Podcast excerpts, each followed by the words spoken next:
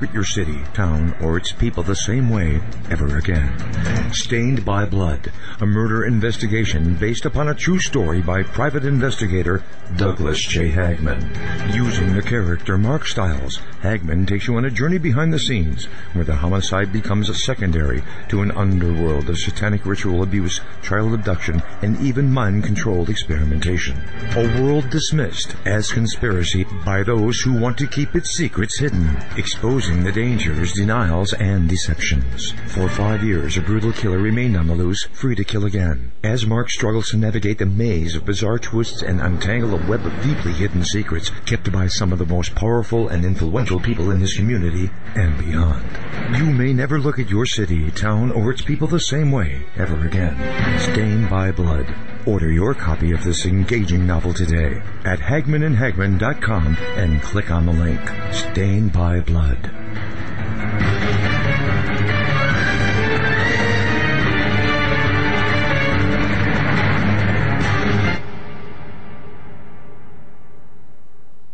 And ladies and gentlemen of the jury, the prosecution is not going to get that man today. No. Because I'm going to get him.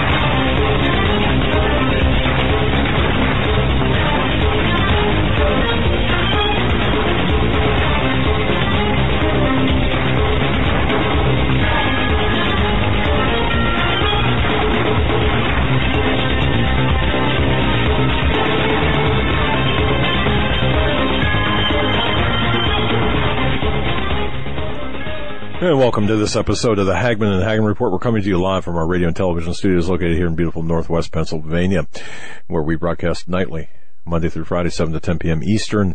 Of course, Hagmann and Hagmann.com. That's where you can find us. It's our primary website and HagmannReport.com for show prep information.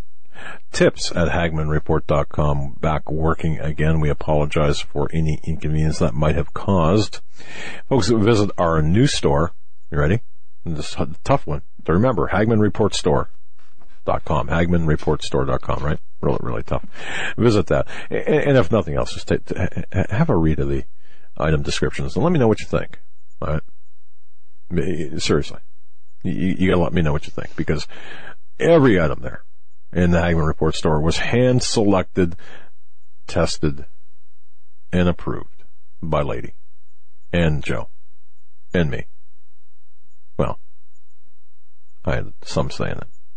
Seriously, you, you got to check it out. HagmannReportStore.com. We're just having a lot of fun with that, and um, uh, the first orders actually, because our grand opening was this week, and the first orders um, actually are going out uh, as as we are speaking right now. Boxes are leaving the the premises. So there you have it, uh, folks. We broadcast live right here on the Global Star Radio Network. We're so proud to be a part of the Global Star Radio Network. Uh, you know, uh, Todd, the owner, just just works so hard, and want to thank him for all that he does.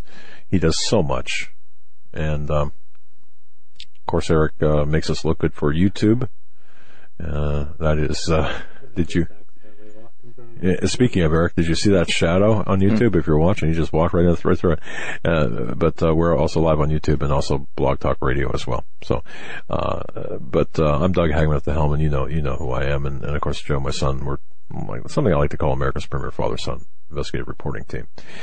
Uh, folks, a couple of things uh, as we start this show. Now, tonight we're going to have as our very special guest Michael, Michael Snyder. Yep, author, Yeah. journalist, investigative journalist, writer. Economic Collapse blog, the Economic Collapse blog.com. Yeah, end of America, end of the American Dream.com. Actually, if you just look under the, uh, either on Blog Talk Radio description or the YouTube description underneath, there's, uh, several links. The Economic Collapse blog.com, Yeah. the most important news.com, as well as end of the American Dream.com. He, he's not too busy, is he? and he You know? just released a new book on the rapture. how do these people do it? I, I mean, seriously, it, it, it's it, to me it's crazy how how just uh, it's amazing how people. And I asked Steve. I had a long talk with Steve Quayle today, and um, I, I just said, Steve, how, how do you write these? I mean, seriously, you, you write like a book every other month. Uh, not really. Um, and I asked him how he how he did it, but uh, I can get up with him a lot about that. But um, uh, you know, folks, I, I, do have a message here at the beginning of the show. In a moment, we're going to have uh, this is really important. We're, we're going to have chance from American Survival Wholesale on our show, talking about some very important things. Now, last night we had Mike Norris, filmmaker, Chuck Norris's son, on Gary Heavin, and Steve Quayle. Do we not? Yeah. Okay. I, I had a chat, you know, it's just like this has been a blur for me for the last couple of days. Since Monday, actually. Before I get too far into the program, I want to mention the portions of this broadcast brought to you by Wholetones, wholetoneslive.com, wholetoneslive.com. Folks, uh, visit wholetonesalive.com for music, the music frequencies of King David. And I'll tell you something, if you, if you go to the website, you can download a sample. Um, just a wonderful, wonderful tool. If you're sick and tired of being stressed and overworked, overwhelmed, or if you feel that way, you're not alone. We're right there with you. Visit wholetoneslive.com where they've built, uh, built a, a, proven collection. They've got a collection of proven music therapy uh, that can help reduce stress and ease your mind and motivate you. It's really a great website, wholetoneslive.com. A lot of information there. More about that later, but uh, I just want to send this message out to everyone. Uh, Joe, Joe's with me, by the way, tonight. He's back, um, which is great. Great to have him back. Had last night off. Miss a little bugger when he's off, you know. Little bugger, well, bigger than I am. Um, very quick message. Things are not as they appear. I'm not talking about on your on, on your YouTube. I'm not talking, no, no. Things are not as they appear. Be very careful out there. Folks, be very careful out there. You're going to see things starting to happen. Um, as I was talking to Steve Quayle, we, we had talked about his appearance, him and Pastor Langford's appearance on Jim Bakker. In fact, uh, Steve Quayle and, and Pastor Langford on Jim Bakker, just watched him yeah. Uh, uh, during dinner yeah. that we had here at the studio, Yep. um, we Yep. turned the TV on and, and there was Pastor Langford talking Yep. uh, on the Jim Bakker show and uh, saw Steve on there. And You, it you was know, very good. y- y- and, and very quickly here because I, I don't want to keep our, our, our guests waiting, but, but, um, now, Steve and Pastor Langford will be on Jim Bakker tomorrow, Monday and Tuesday. Gary Heavin was on Monday, Tuesday, and Wednesday. And, and this does kind of segue nicely, or will segue nicely into what uh, our guest this hour is going to be talking about. There, uh, there are things right now that are not as they appear. Nothing is it really as it appears. There is a threat out there. People are, are, are attempting to to downplay the threat. There is a tremendous threat to the our economy and to our energy grid and to basically the entirety of the United States in a number this what what is on the event horizon could go a number of different different ways. I cannot say with certainty what it's going to be, what event it's going to be, if it's going to be a single event or numbers of events or con- cascading or concurrent events. I don't know. But I want you to be very careful. And when you look at the headlines, understand that the headlines are just mere so what would you call them? Uh, uh, just some, most of them are distractions from the real issues, but but Yeah, certainly diversions. disinformation. Disinformation, right? Diversions. Um, This you, know, you have a little bit of truth inside. Uh, uh, you have 95% truth inside of 5% lies. You have 5% uh, lies inside 95% truth. I mean, you have just, it's just what you said, deflection, diversion away from what is important. that's right. And there is a lot of things going on out there that the media is not talking about. One of them Yep. being media censorship, media censoring itself uh, of truth and actual true news and news reports that are coming out from Facebook, uh, taking away the conservative news headlines and suppressing them to an uh, Obama aide coming out saying how they use the media to manipulate uh, different stories and, and to put different uh, talking points and, and lies out there.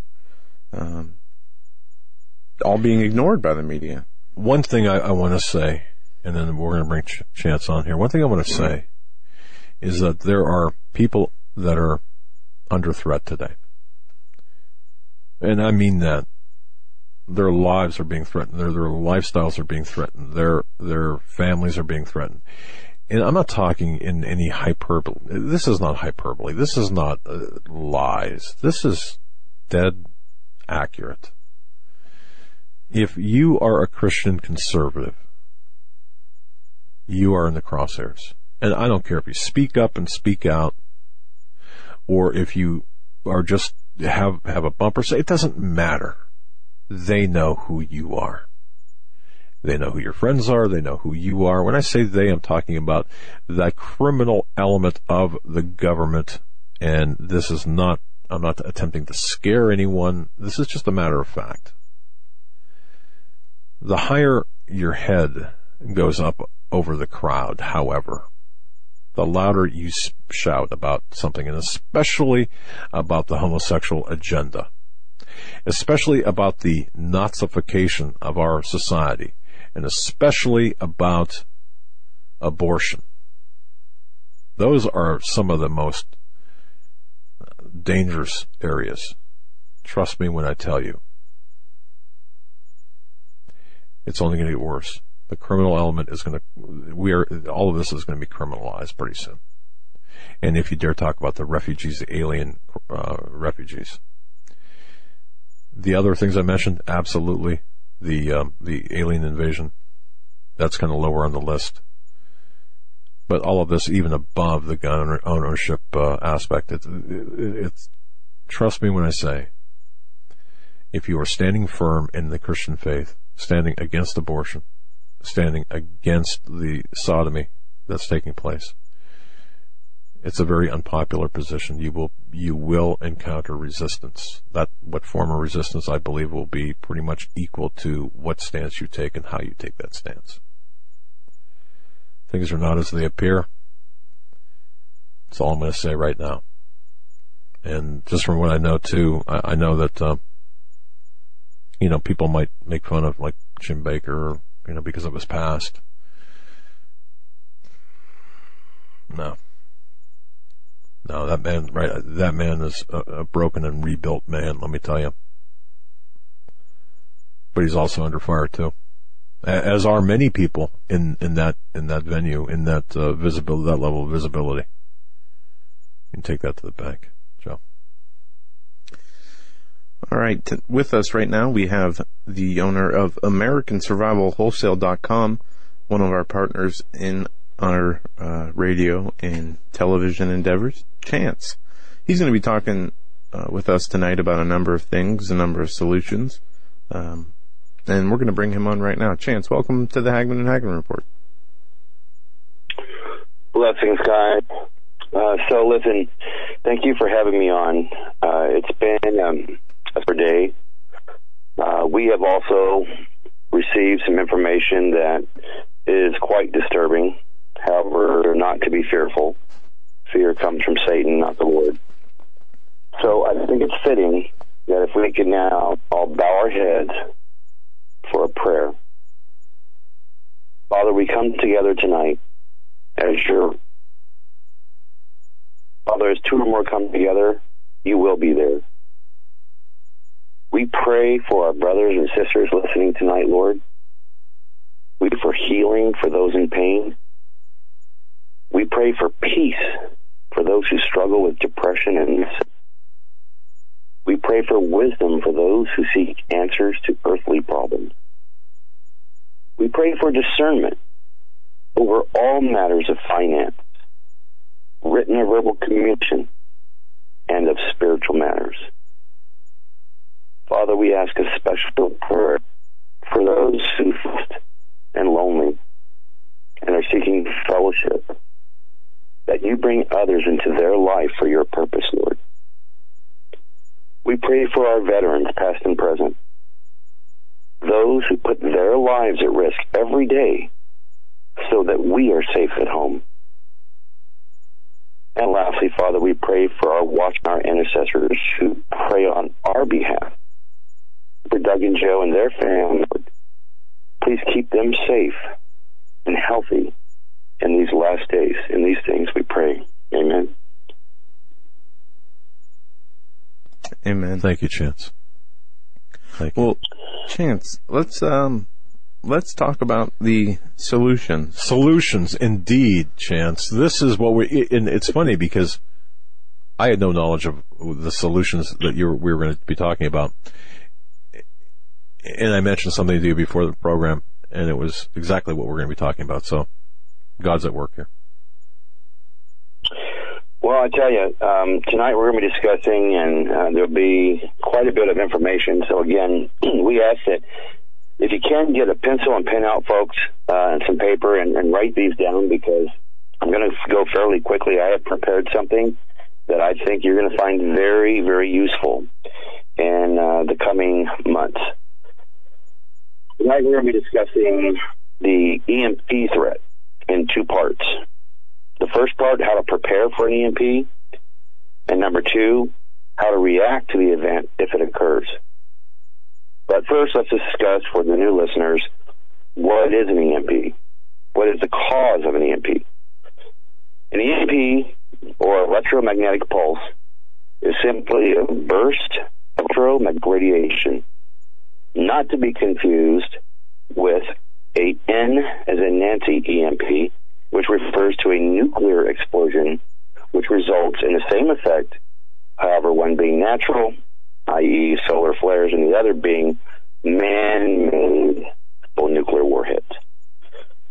The underlying factors of damage to our electrical systems and electrical components depend upon the altitude of the detonation or flare, the energy yield, and the gamma ray output. Also, any shielding that may be in place. Now, we understand what an EMP is. How do we tell the difference between a power outage and the EMP?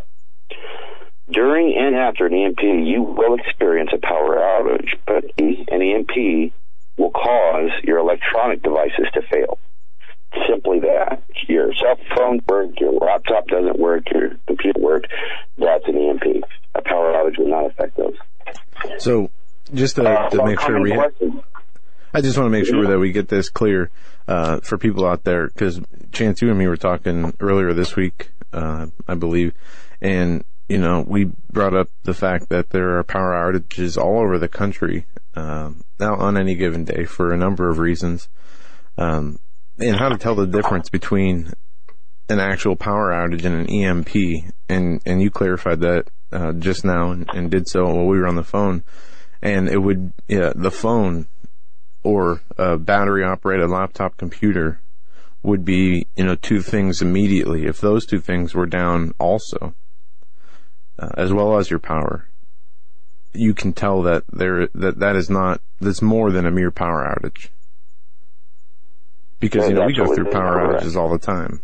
Um, and think nothing of them. What would be one thing, Chance, that we could have on the counter, maybe of our garage or the counter of our kitchen or den or whatever, that if we'd suddenly turn it on and it doesn't work, and everything else, all the lights and everything else are out, is out, the power's out, that we know, hey, this is not just a mere, you know, Houston, we got a problem. I mean, uh, do you have something in mind, maybe? Or? He's doing the phone. Right. So any device, any device that's not plugged into a wall socket, of course, would be battery operated. For example, a AM/FM radio, transistor radio, your cell phone. Um, most laptops, folks move from spot to spot around the house, and they're not plugged in as well. Any of these items that fail, if you try to power them, they do not power up. You have experience in EMP.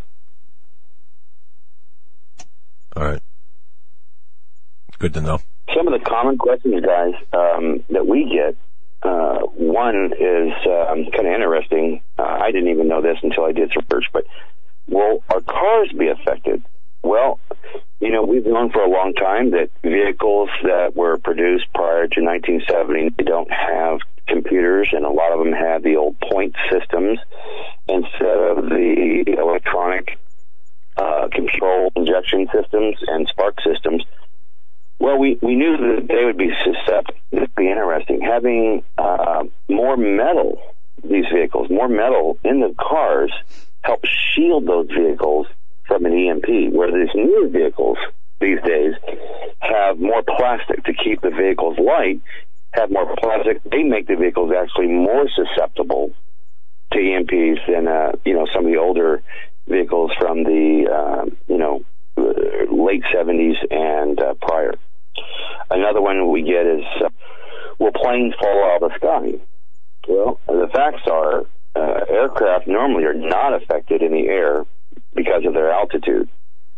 However, those aircraft that are within 10 kilometers of a zone will absolutely be affected by what is referred to as charge separation. So, for example, a plane taking off or a plane landing or on approach will absolutely be affected by an EMP if it if it is within the blast zone, for example, in the middle of Kansas, Missouri, Nebraska, somewhere in the heart of America. So I, you know, I found that kind of interesting. But um, I want to talk about some solutions. But first, I want to I want to talk about how to prepare for an EMP threat and what our government is doing about it. Well, interestingly enough, uh, you know, last night we heard Texas is hardening the grid. An interesting note here is the numbers were released. It would cost two billion dollars to harden our two major grids, West Coast and East Coast, two billion dollars. But the facts are, if there were an EMP, they are suggesting that the potential price tag is between one trillion and two trillion dollars in economic disruptions. So let's do the math. Two billion dollars to fix it, one to two trillion dollars in damage. Doesn't make uh, a lot of sense, right, guys? Sounds like job security to me. right, right. So, um, so how do we, how do we prepare for the threat? Well, in the past we've discussed the importance of food, water, you know, long-term storable freeze-dried food, enough water for every person in the household for six months. But what we need to remember is this, that that food that we do have in the house after an EMP in your refrigerator and your freezer must be consumed in the first 24 to 72 hours. And that depends on the outside temperature. We need to also be prepared for a threat of others during this period wanting to steal, take from you food and supplies that don't belong to them.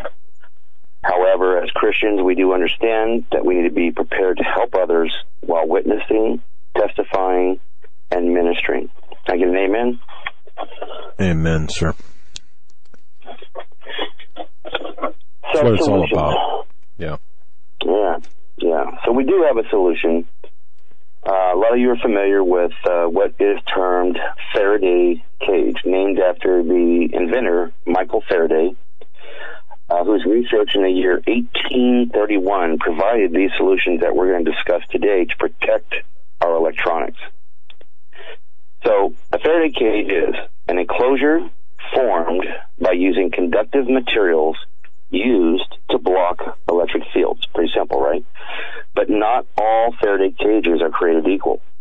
You'll see many of them on YouTube, blogs, survival forums, and what you need to understand is simply this.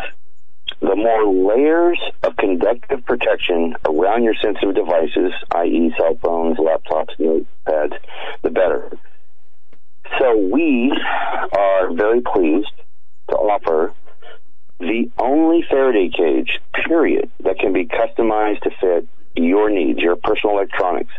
So from small units that will hold just a few cell, phone, cell phones and thumb drives to larger units that can be customized to hold desktop computers, servers, ham radio base units, even the big equipment that you guys have over there in Pennsylvania. We build them right in our Texas office. We offer a money back guarantee on every unit. We test these units using 18 to 20 million volts. By the way, outside the um, Faraday cage, I fried a perfectly good shortwave radio uh, during these test- testing processes.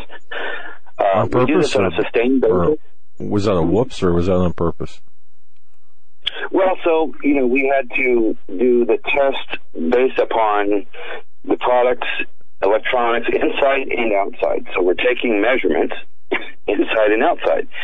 Well, we uh, put the uh, Voyager shortwave radio inside first. We we got very uh, positive readings, and then we put it outside, and I hit the side of it with uh, 18 million volts, and it has not worked since.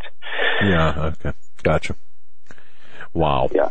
So, uh, so we build them right here in our warehouse. Um, we um, we've done a lot of research, and uh, I can tell you, guys, the measurements that we're seeing on the inside of these Faraday cages, because it is a three-stage system with three layers of protection, um, and it's built built to last for many years. You're going to find, and, and the cost, of course, depends on the size. However, you know, doing our research, we believe that you're not going to be able to find or even build a comparable Faraday cage for the wholesale prices we're offering. So here's what we need to do: just um, send us an email, take measurements of each device in your home that you'd like to protect, and we're gonna that you're gonna place inside email those measurements to asw at startmail.com. Again, that's asw at startmail.com. We will configure and calculate a Faraday cage for your needs, email you with that cost. Uh, for those that are on a budget, we will work with you. You have our word on that. Uh, only a deposit is required to start the process. So uh, the other thing I have here, just for the first 100 customers, they will also receive one item that needs to be in that Faraday cage, a hand-powered AM/FM radio by Element, which also charges your phone. Um, and uh, also, if you don't have an email, please feel free to give us a call, or you don't have a computer, give us a call at 818 720 0759. 818-720-0759. I hope I didn't take up too much time, guys. No, no, but we're not going to let you go right away. I got some questions for you. Do you have a second? Do you have sure. a few minutes? Sure. Uh, I mean, okay, because sure. I got some questions. All right. So, what? Okay, if if I wanted to store not like a uh, if I want if I wanted to store multiple electronics in the in the Faraday cage that you would build. Can I do that? Can, can I put like um, we'll say a spare computer, uh, cell phones, uh, you know, walkie talkies, things that we would use post EMP? Is that possible? Absolutely. So your length and your width are going to be determined by the size of the device itself. So the largest unit, for example, a laptop, which is highly suggested, the largest unit uh, will be the length and the width, and the height will depend upon the other items that you're going to be placing inside the Faraday cage. All right.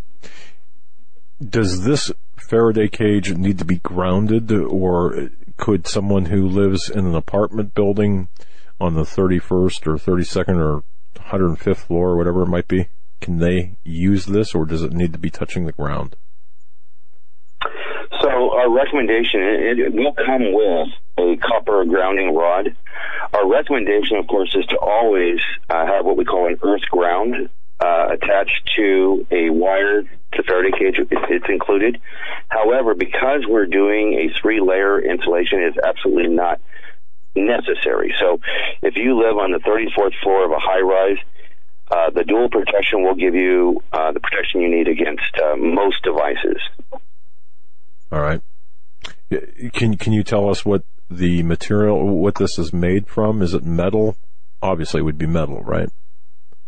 Right. So the outside of the container is aluminum the inside of the container is a very fine, highly conductive copper mesh. And that's, that's really where you're getting the protection. But it's two layers uh, of, of protection there, and then the copper rod will ground it to the earth for the ultimate protection. Wow. I, I, thinking of the copper, you're, that's where the money is. I mean, the expense, I should say, is, uh, I would suspect, right? Absolutely. And so the only way that we are able to keep these costs down is to buy wholesale. We buy spools of this copper mesh and we cut it to fit. So each unit that um, that is ordered will be custom fit for the needs of the customer.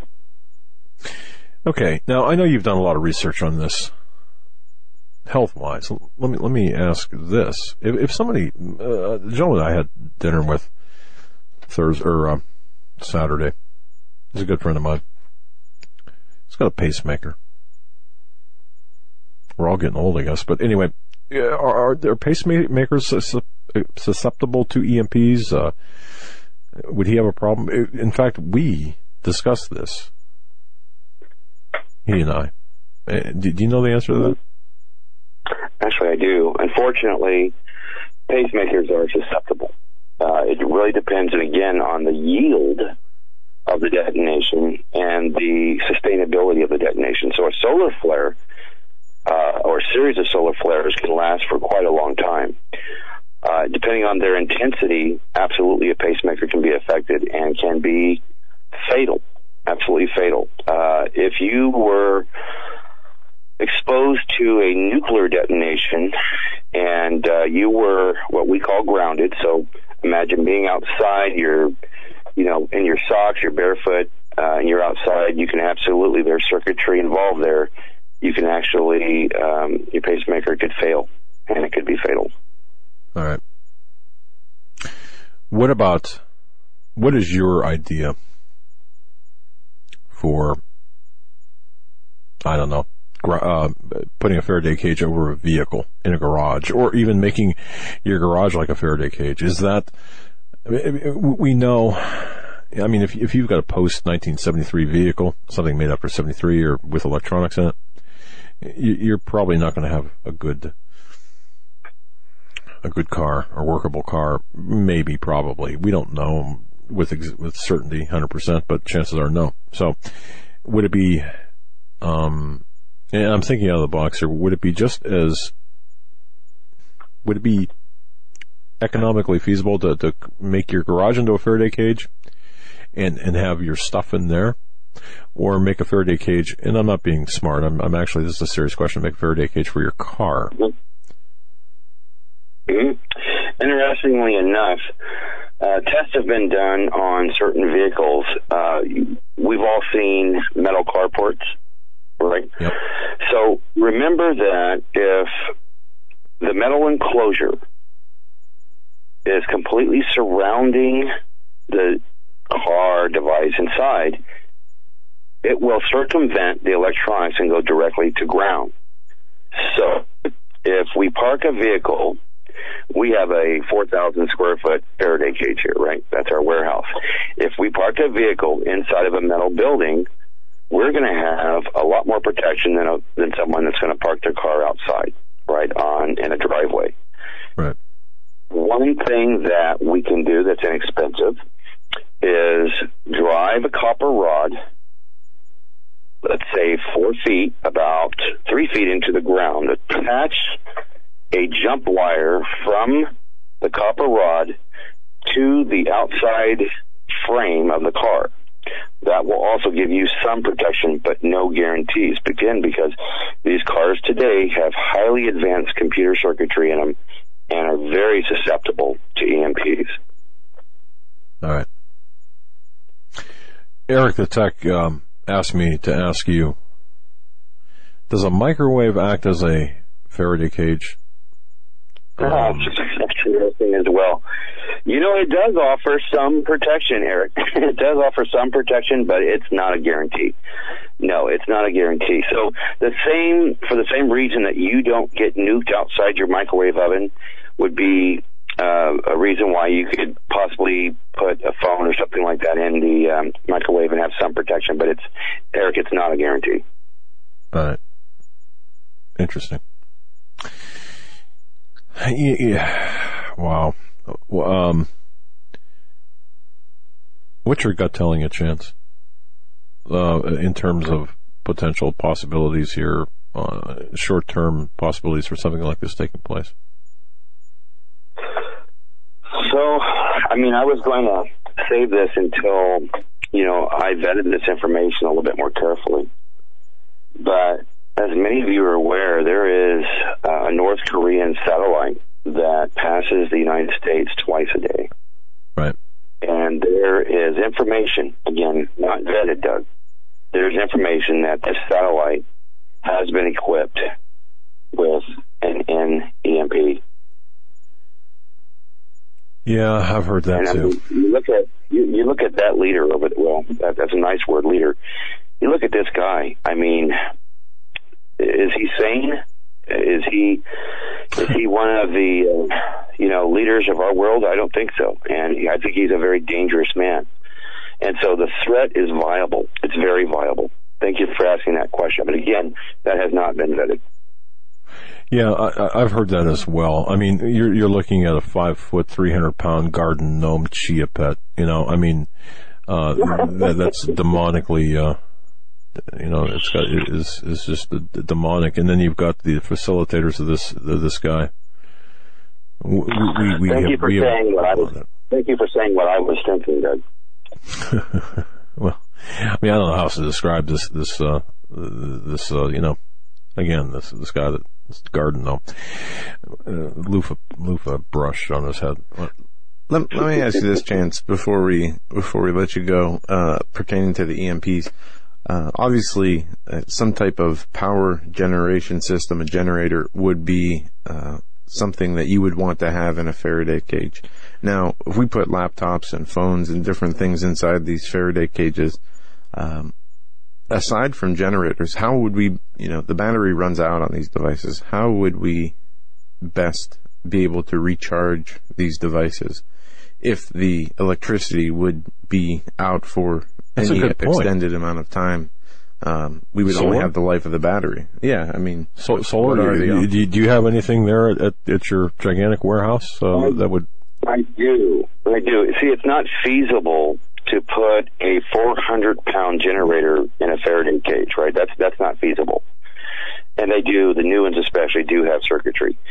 You are much better off, honestly, having. Uh, you remember the device I told you earlier? It's called the Voyager.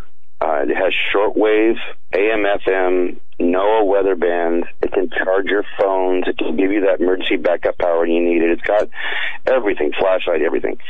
That that piece of equipment is approximately 12 inches by four inches by six inches. Okay, so that will easily fit into a Faraday cage. That you can use during an emergency to not only create power for your uh, small devices, but also to pick up transmissions from shortwave transmissions that are not affected by an EMP because these are repeaters. They are not um, the same thing as what you know the radio stations use, which are more you know more electronics, more computers, more circuitry. okay. All right. I, Eric, is that what you have to, do you have, okay, so Eric the Tech owns that of which you speak, purchased it from AmericanSurvivalWholesale.com. So, and, and he's thumbs up, two thumbs up. Yeah. It's great. You should device. like you can hand crank it. You can, it's solar, hand crank, even battery backup. So there's three ways to power it up. All right. Awesome. That way, uh, so I'll have Joe here and, and he'll hand crank that puppy. I'm not going to be doing that. No, I'm, I'm kidding. Wow. All right, Chance, before we cut you loose, anything else you'd like to share? Or, or, I mean, a lot of good information here. So folks, don't, don't, don't, do not accuse us of, of just saying, well, you just spread fear and, and talk about problems of no solutions. You got a boatload of solutions right here. Chance, American Survival Wholesale, your personal Faraday cage, plus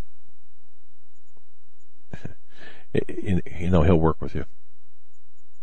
But chance anything else? Well, one just one last thing, and folks, Doug and Joe, they don't know that I'm going to say this, but I just it's it's it's it's on my heart and it's in my spirit. I would just ask each and every one of you listening tonight that are and have been taking information, the truth, and using it in your lives, the guests that they bring on, please go to hagmannandhagmann.com, go to the bottom of the page. There is a donate button there. Anything, guys, a dollar, five dollars, ten dollars, whatever you can afford will help out. These guys bring us so much information, and I just I thank them from the bottom of my heart. So please do that. Go to hagmannandhagmann.com, bottom of the page, press the donate button. Thank you, guys. Well, thank you. God bless you, brother. Thank you so much. And you're right. We did not know you were going to say that, but uh, we're very thankful that you did. Thank you so much, brother. Be safe out there. We'll talk. Good night. Good night. All right. Okay. Well, That was Chance from AmericanSurvivalWholesale.com. AmericanSurvivalWholesale.com. Not only do they uh, have all kinds of survival products out there, bug out bags, emergency water kits, and water purification kits, they also have some of the top of the line GMO free Thrive brand storable food. and we have that. We don't want, uh, no, when I say we have that, don't picture us having like this warehouse full of food. All right. No, we, no, we don't. We have a pantry. And when I say pantry, I'm talking about a pantry that would fit in a small mobile home, okay? As a pantry. And we have, we have our food. So, I mean, we're not, we're not overly prepared, but I said all that just to say this very simply. I Still haven't found, you know, where you dug your, your real stash at. Yeah. It's around here That's somewhere. it. That's it. But I, no, I'll just say this. Um, you don't want to be eating sawdust or cardboard or something that tastes like it in, in an emergency. So I, in fact, I think, um, I don't know, we probably have maybe two dozen cans. Uh, maybe more, I don't know, but around that. So, I mean, you're in your I have mind. about 10 cans at home. Yeah. Big cans. But what we've what we've done is we've actually with our wives and our families we've actually made the meals and and like oh they might get a little suspicious. Well, you what are you making supper? I mean, come on, when's the last time? But we we've done it and uh, to kind of trick trick them and, and they've eaten the free freeze dried food, not knowing it was long term storable food and you know so called dehydrated or whatever you want to call that. And um, they, they they didn't really know the difference. My wife did a little bit, but it was only because of the presentation of the food. The Well, roast yeah, you beef can't serve it cut up in little. Uh, no, it's cut Oh, up just- in real small little squares. So when you when you rehydrate and warm that up, you know it's not like um, this roast beef that you freshly cut. But, but, she said it tasted. I mean, it tasted normal, right? When I say normal, it was she said it, it tasted uh, fine, yeah, but you know she could tell it wasn't. it was a She store knew bought. she knew something was going on, Yeah. right? Well, but it was delicious. I loved it, Yeah, yeah. and I, I I've made it since just just cause. Uh, in, in in the uh, the breakfast foods, uh, I I especially like the uh, dried fruits and such. But pineapples, oh man, we, we eat those right out of the can.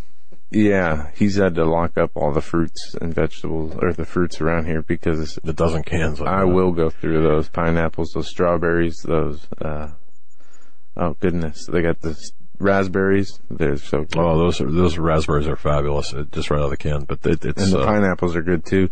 The only thing is, is they they can, uh, they're they're freeze dried, and if you don't, I like to eat them without introducing Right, any water right, back into them, right. and they can get a little sharp. And, you know, they can cut the edges in your, inside of your mouth. But Yep. even real pineapple can do that. Uh, I- fresh from the- I got a lady, our studio dog. She'll she'll bite your arm off for a freeze dried uh, long term storable food, the banana. She loves those. I mean, she will fight you for a banana. In fact, uh, she's she's she knows the can because we have a can, a small can, pantry size can on, the, on our counter, and we, we snack on them at home. And and yeah, we as soon as she sees that, she's like both paws on the counter looking and uh, just saying. But anyway, so a lot of good information there, and especially against the backdrop of the movie Amerigeddon tomorrow in theaters. Now, I've gotten so many emails, pages upon pages upon pages of emails, uh, people saying, "Well, it's not in our theater." Folks, you, you have to call your theater. Uh, had a conversation with Mike Norris, again the filmmaker, and um, uh, about this. There, it's possible that uh, sometime in June they could have perhaps another whole round of showings. I mean, a continuation in terms of uh, you know additional states and more theaters. The number of people who have called after the show last night in the United States was amazing. Called their theaters. They're getting inquiries already today, and want to thank you for for doing that. So, um, Gary Heavin as well, and um, Diane Ladd's in the movie. Uh, uh, it- it's it's just a really interesting movie. It it it, it comes at it a little differently. It's not like one second after. It comes after more of the, the it comes at the whole, the approach is just a, a, a whole different approach. And what Chance mentioned too about North Korean satellite, the two of them going over our head, absolutely, we're getting the information that that one satellite, at least one of the two, is absolutely not a communication satellite. It is not a surveillance satellite. Uh, it is a satellite that could have a payload of, of sorts and whether or not it's, it's successful, I don't know if, if, but there is talk of blackmail. There's talk of, um, You have to ask yourself, why is North Korea allowed to have the nuclear There stockpile it has, A, and B, why has, you know, we hear a lot about Iran and the threat Iran poses to Israel, but not only Israel, but to the U.S. and to the Western world. Um, you hear some of the rhetoric that comes from their leaders, and yes, it's troubling. Uh, but actions, they have not taken any actions as of yet against Israel or America. But here we have North Korea, who has taken actions against South Korea, who has this nuclear stockpile, and we have the ability to, to take out that nuclear stockpile without any uh, civilian casualties. Why are they allowed to continue to have that? This rogue nation with this just tyrannical, crazy dictator, or so they say, right, right. or make him out to be. No, well, the, danger is there. Now, China, he, he's a. I guess the question is the, da- the danger is there, but yeah. is there more danger posed from our government and media trying to make it look like North Korea is some type of crazy enemy, or is the danger really from North Korea? Interesting question. You're you're right for asking it, I, and I don't know the answer. I do know that the threat is there, but even if the threat, when I say the threat is there, it means the capability is there. Is the will or the intent there? I don't know that, but it certainly is a possibility. But even why, why are we even asking this question? Because why did the Bush administration, the Obama regime, for that matter, and and really every regime since 1953, why did they allow the dictator of this country, the different various di- dictators, um, why did they allow him to become the threat that he has become, and why hasn't China rail, you know, reined him in? So the answer to me, I, I believe, is chaos. I want to address something very quickly here because we've gotten so many emails about this situation about uh, uh, about you know, I'm not sure if you heard Joe because you were often otherwise um, doing some other things. The ICE agent that committed suicide in New York City. Yeah, we talked Okay. about this earlier Superstation week. 95. We couldn't Absolutely. verify Yeah. the, uh, the the suicide note, Right, and, and it- its contents. It's it's it's bogus. Okay, bogus. But in my experience as an investigator, when I have been, well, when I've seen the, the the suicides I've seen that had notes, people had notes. Not one time, not one time ever, ever were the contents of the notes released publicly. In fact, a couple of times I've, I've seen actually the notes. Um, well, I don't even want to address that, but the, the not released publicly. So that story, based on our sources, absolutely bogus. Now, did someone commit suicide? Well, Mhm. perhaps. I mean, you have to check the. Yeah, no, Port Authority uh, did verify that. But the notes, unless it was some document. Now, now I'm not ruling out this. The story as presented is not correct. But think about this. Let's say somebody found me, you know, in, in the middle of, I don't know, somewhere, dead.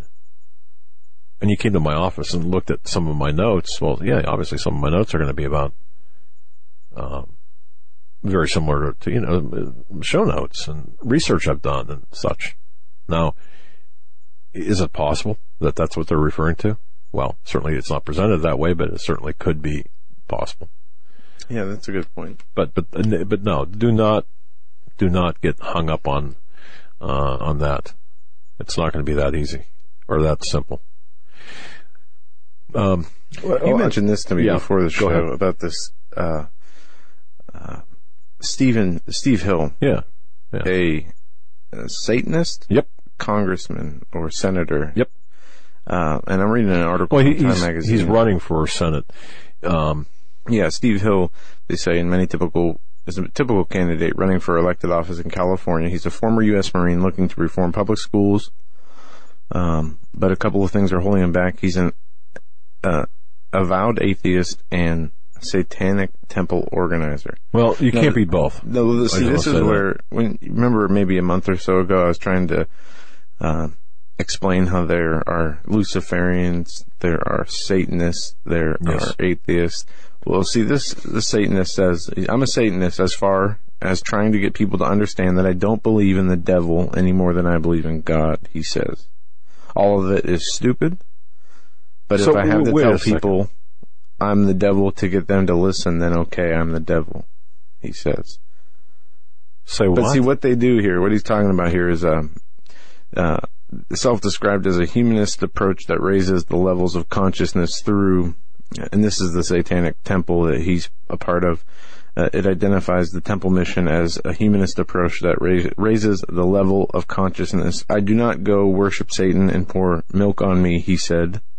Whatever that means. Yeah, right. I don't know. But Satanism would influence me greatly because I could deal from a different perspective as a regular human being. And this is, I mean, if you're you're either a Satanist or you're an atheist. You can't be both. Right. You cannot be both by definition. but the whole thing is troubling. Um, Well, it, it shows that our morality, our spiritual fabric has been rendered by the absence of the church, by the absence of, of the actions of Christians. I mean, Christians have been no-shows, really, to everything of importance of late. And this is, this is what we get. We get this immorality, this, this, by the way, and our guest is coming up before the top of the hour. I just want to mention this as well. This Samantha Bee and Patton Os- Oswalt. Did you, did you folks see that little ditty they had? Now, m- many people who don't watch TBS or don't know who these people are, I, I get it. I understand. Um, Patton Oswalt's a comedian. Patton Oswalt was on the uh, King of Queens yeah. as, as uh, what was his name, Spencer or whatever. Yes. Okay, but he's a stand-up comic whose wife passed away a couple of months ago uh, without uh, in her sleep. Okay, she was a, she was a mystery writer, and how I know that is she was a mystery writer. But uh, anyway, these two dingbats, left-wing, driveled, sorry pieces uh, of, of, of well, you know, uh, did this expose, six minute expose or seven minute expose last, I think it was last night or the night before on uh, Full Frontal, which is some sort of uh, pseudo uh, talk show, pseudo humor. Yeah, I think it was on show. comedy channel. Comedy. Uh, no, it's on TBS Oh. actually, and they were making fun of and that's that Samantha. pro life. Yeah, yeah. Well, I just, what a disgusting uh, display.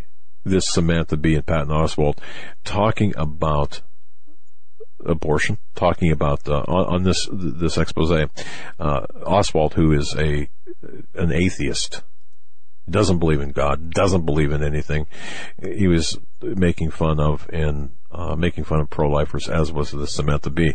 I, I, am going to have. I, I've got something more. To, I got more to say on this because this.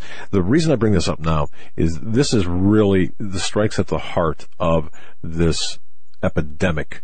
This this um, entertainment uh, ep- epidemic of entertainment that is filling this uh, or feeding this this immorality across the United States, mm-hmm. and it's appealing to the the the jugheads, the millennial, intellectually debased and and bankrupt jugheads across and the ap- United appealing States. to those people, but planting seeds of immorality in those who are merely watching it, unless they understand exactly what it is they're seeing, and that they are attacks, that the marginalization that's going on, and the actual. I mean, we got rid of cable for a few years, got cable back for a year, and got rid of it again, and Can't make up your mind, huh? well, no, just you know, it was cheaper to get cable with phone and TV or internet Right, and TV, or I'm sorry, internet and phone. Uh, Yeah. but it's crazy out there. The the the show. I mean, you have the TV show Lucifer. You have all these shows out there. And- And when did they put nudity on cable? I mean, on regular cable. NYPD Blue.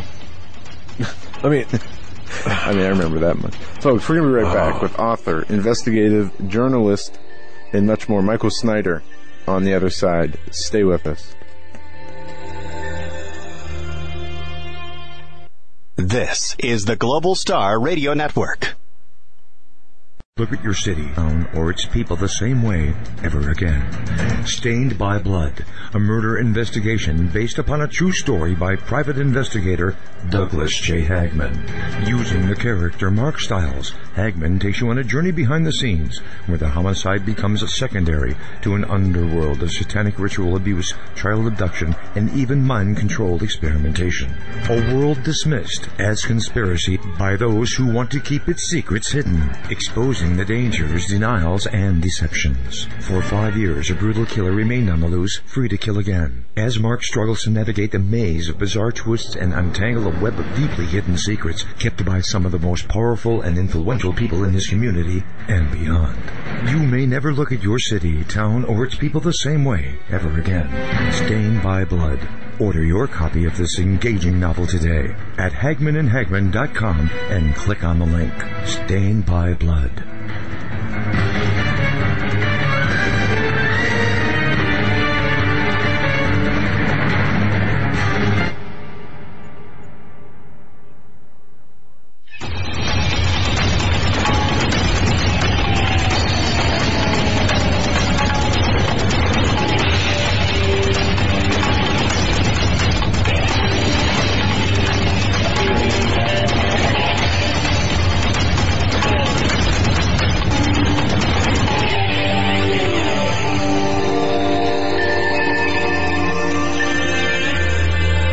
back, folks, to this this portion of the Hagmann Hagmann Report. We are so uh, absolutely excited to have with us Michael Snyder. Unless you've been living under a rock, and I know our audience has not, you know who Michael Snyder is. The Economic Collapse blog, for example. Just one of his site of his sites. The most important news, another website. The American Dream, another of his websites go to the Economic Collapse blog and, and check out Michael Snyder. Who is Michael Snyder? Well, he, I just love the way he writes too. Um, former attorney. All right. You, you know him by his articles. His articles are everywhere. Alex Jones has had him on as a guest. Now, well, let's let's show Alex. I, I love Alex, but let, us show him that our audience is is is I don't want to say better, but uh, more responding to uh, to our guests and, and and send Mike Snyder an email. Let him know you heard him on this program because I guarantee you that the information he's going to provide to you tonight is going to be spot on and um, consistent with our with our beliefs, but also important for uh, important for your information and your preparation. Be- before we get to Mr. Snyder, I'm just so glad to have found WholeTonesLive.com. If you're sick and tired of being stressed and overwhelmed and unmotivated, that's we've been there. We understand, folks. If you feel life has been running you instead of you running your life, we understand. We've been there. We've got an answer for you. Finally, you can experience the scientifically proven powers of music therapy with whole tones. Folks, go to wholetoneslive.com. That's whole tones live with a W, wholetoneslive.com. They're, they've got a collection of proven music therapy that can help reduce stress, ease your mind, and motivate you. You can get started today and listen to a free sample of this amazing music that heals and inspires at wholetoneslive.com. We've had so many people write us uh, via email and in fact some postal mail and saying, thank you. Thank you. This is what I've been looking for. In fact, I just got, speaking of attorneys, I got, uh, one of our, one of our, well, an attorney that knows our accountant who listens to the show writes or uh, wrote me an email saying, "Hey, you know, I, I got the DVDs, whole tones, and uh, our staff working a lot better. He pipe, pipes it through the. He's got a beautiful office, and he pipes it through the office. In fact, he said that his clerks um, the secretaries, paralegals are actually getting their work done a lot quicker, which is affecting his bottom line. So, hey, you know, slow it down. No, no, I'm just, I'm kidding about that. But certainly they're more creative and motivated and their work is, uh, as ours, it seems easier and clearer. So, and Michael Ter- Tyrrell, the man behind WholeTonesLive.com. He was on explaining how the music was inspired by the music frequencies of King David. Folks, go to the website, download a free sample at WholeTonesLive.com. Support this broadcast, this show. Go to WholeTonesLive.com. That's WholeTonesLive.com with a W and, uh, download a free sample and order today. And again, I was talking about Michael Snyder, former attorney inside the Beltway. Go figure well, one day he just he I think he answered the call from God basically, and uh, he knew what he had to do, and he had to start warning people about what's taking place, what the real information is. We're we're, we're going to get the the, uh, 411, the information behind his behind what uh, what happened, how he came to be be um, so popular in the uh, alternative media. But he wrote a book just recently. It came out March 25th, 2016, and you want to talk about a just a great, uh, as an attorney, he'd appreciate this. Exhibit A in, in the courtroom of life. You're never going to look at the book of Revelation the same way again. The, the worst times in all of human history are coming. And what Michael Snyder has uncovered in his book, well, there's some dramatic implications there for every man, woman, and child on the entire planet. The Rapture Verdict, that's the name of the book, available in paperback as well as Kindle on Amazon. It's it's likely to become one of the most controversial Christian books in decades. It addresses many of the hottest questions being debated today. Number one, will Christians have to go through all of the chaos and such as described in the Book of Revelation? Is judgment is God's judgment coming to America? Are we on the verge of entering the Great Tribulation? What's the uh, parousia? And how does that ancient Greek word completely shake up conventional theories about the rapture? Oh, it's always a party when we talk about the rapture. Always a party. That and more with our guest, Michael Snyder. Yeah, let's bring him on. Mr. Snyder, welcome to the Hagmann and Hagmann Report. It's great to have you on.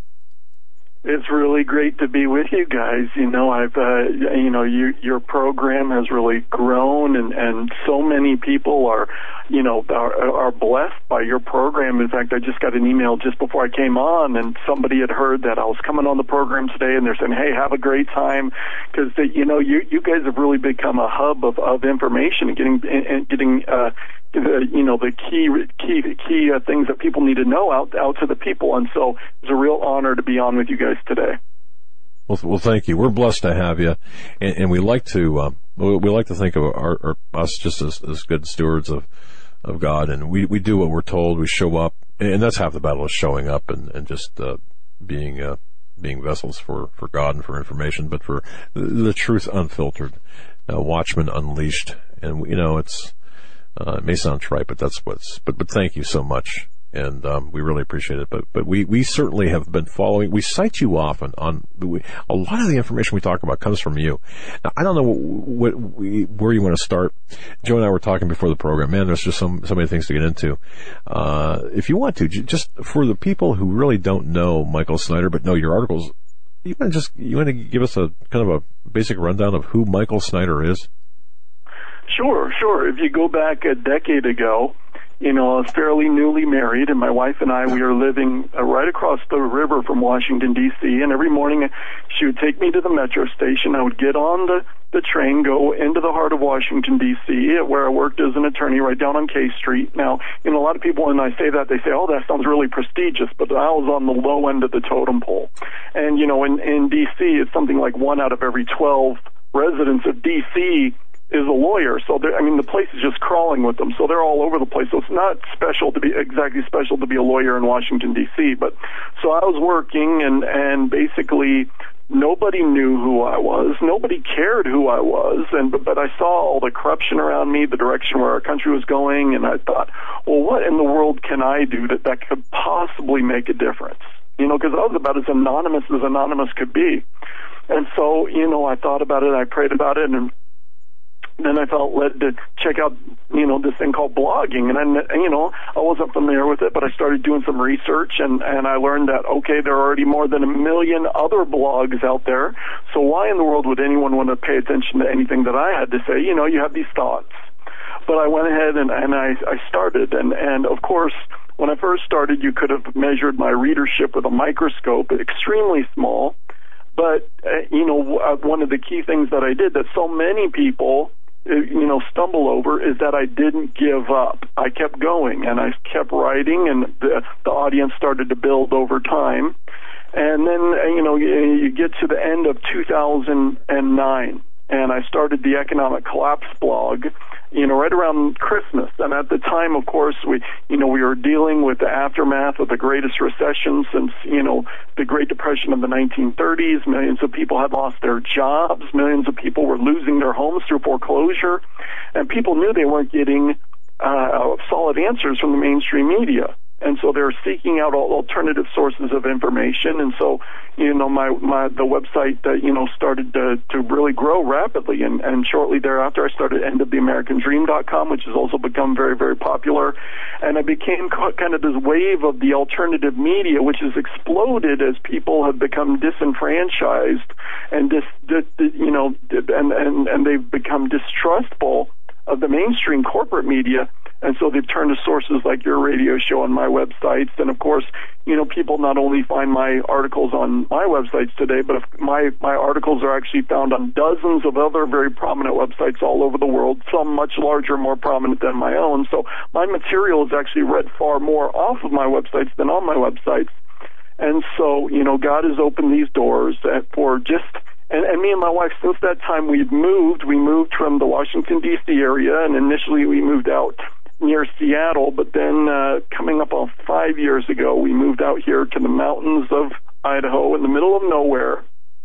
And you'd think if you're going to affect the world, you want to be there in a place like Washington D.C. Wow, that's where you can affect the world. But God took us out of there to literally the middle of nowhere. But thanks to the internet, the power of the internet, ordinary people like my wife and I, we can literally impact people all over the planet from just from our little home here. So every day, you know, I, I you know, my wife and I, we we are ordinary people. We just get up and try to do the very best we can to wake people up. You know, we like like you guys, we just consider ourselves to be watchmen on the wall, and from our little spot on the wall, we're we're yelling and screaming as loud as we can to try to wake people up while there's still time, because you know we believe that this country is on a very very dark path, and and if we don't turn around, the consequences are going to be unlike anything that any of us have ever experienced before. Boy, he said he said a mouthful, and it's great to meet you, know you, know who you are now. That that human factor, um, you joined now with your articles, uh, with the information you provide. This is great. So now we know who Michael Snyder is, and we really appreciate. We really do appreciate you, and we've had so many people uh, send us guest requests saying, "Please have Michael Snyder on." Please, please. And we, we got a ton of emails, uh, when we announced your, your appearance earlier in the week. So many people saying, oh man, I just can't wait for, to hear what he's got to say. Which brings me to my, my opening question, counselor, if you will. Uh, my opening question, I guess. You have really your finger on the pulse of the landscape all across America. um, you, you know what's going on. I mean, you know where we've been. I've I've I've read your articles where you you cite statistics and you know history, which is important because you got to know where we've been, and in the context of where we've been, to know where we're headed. My question is very simple: um, If you were going to triage our problems, well, what do you think from the most important? Well, what do you think our most important issues are to talk about here on this broadcast today. Um, out of everything you've researched and looked at here over the recent, well, the last week, last two weeks, last month, I don't know, since the beginning of the year. What's on your heart to really talk mm. Well, that's a tough question. I mean, certainly we want to talk about the economy today, and, and just today we learned initial claims for unemployment benefits, you know, spiked another, shot up another 20,000 last week, so we're starting to see the downturn of the economy show up and people are starting to lose their jobs. You know, just in my own extended family, three uh, people have lost their jobs since since the start of the year. So people are losing jobs and and they're start and so we want to we want to talk about that tonight. But you know, in terms of just overall what's going on with this country, you know, we we've turned away from from what our founding fathers intended. We've basically totally rejected that and uh, you know, and and a lot of people say, oh, you know, you know, Barack Obama, he's so bad. Hillary Clinton, she's so bad. Congress, all this and that. But the truth is that we really have gotten the leaders that we deserve. And at this point, the American people, especially the younger people, younger adults, they're rejecting pretty much everything that America once stood for. In fact, there was a survey which recently came out which showed that more than half of all U.S. adults under the age of 30 now say that they reject capitalism. So and and and you know we see this desire for socialism with the you know with the young people especially you know supporting people like Bernie Sanders. You know if it was just people under the age of 30 that were voting in the Democratic primaries Bernie Sanders would have won by a by a landslide over Hillary Clinton because you know yeah, you know, the population as a whole is becoming more liberal, more socialist, more progressive, but it's especially true of our young people, our young adults, you know, where our colleges and universities have been turned into basically indoctrinational indoctrination centers for the radical left, for the progressive movement. Now I know because I spent eight years at these, you know, at uh, institutions of higher uh, learning in this country. So basically, everything that America once stood for, that it's supposed to be, that our founding fathers intended for this country, we've rejected. And we can talk about a whole a whole number of elements uh, regarding this tonight.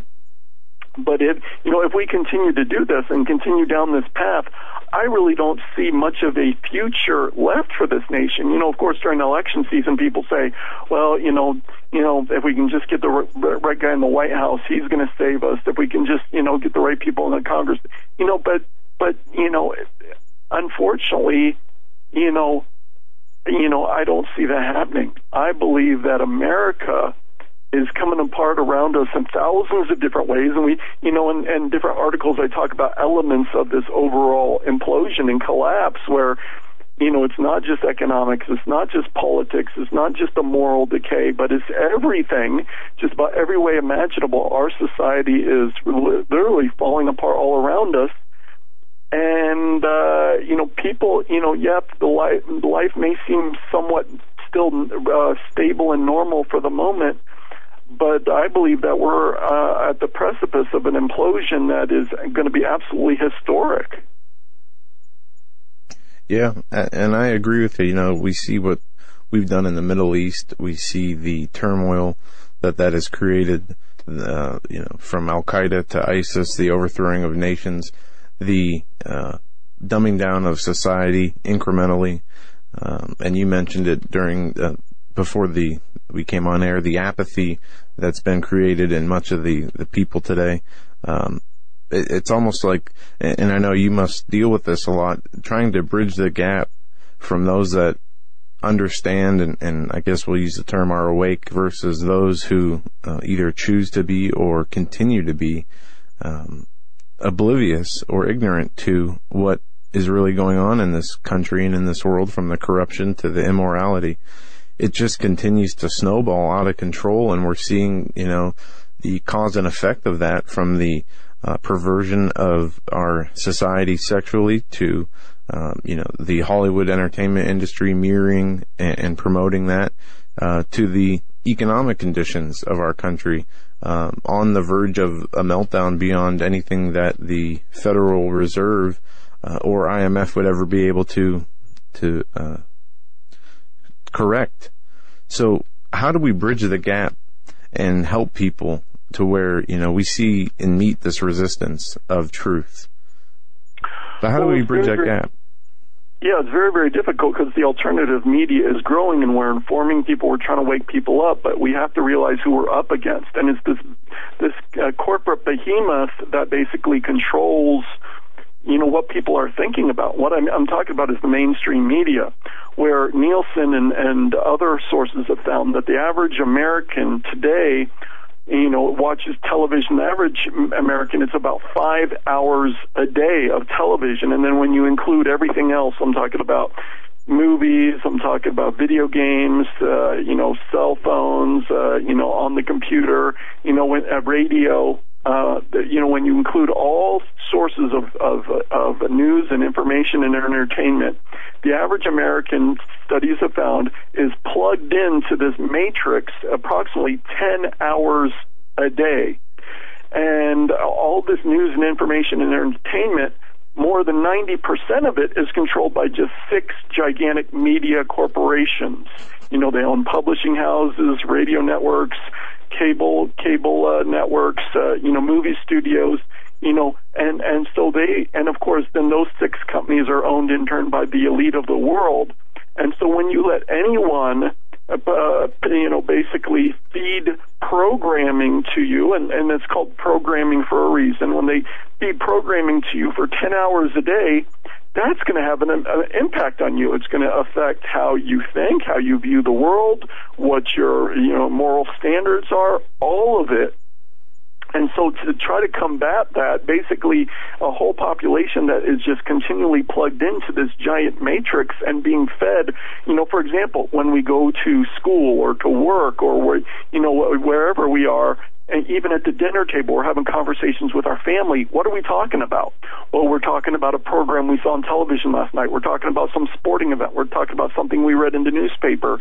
Basically, the agenda for what we consider to be important, what we think, what we, our conversations with our, you know, our family, our friends, our coworkers, the agenda is set by the global elite through the, this giant media uh, conglomeration and that's a very very powerful force to try to combat. And and I'm not exactly sure I mean how to do that. We're doing the best we can but really it, the, the programming of society that's going on is unlike anything we've ever really seen before in human history.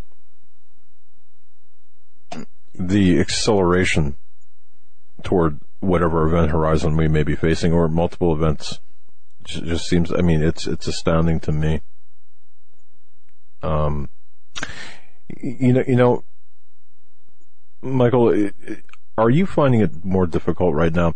Well, let me preface the question by saying that I have uh, experienced in in my sphere of people who I talk to this this widening divide among people who believe things are fine that we needn't worry about too much. Oh, you know, there's some problems and other people who are saying, man, we are in some really deep trouble.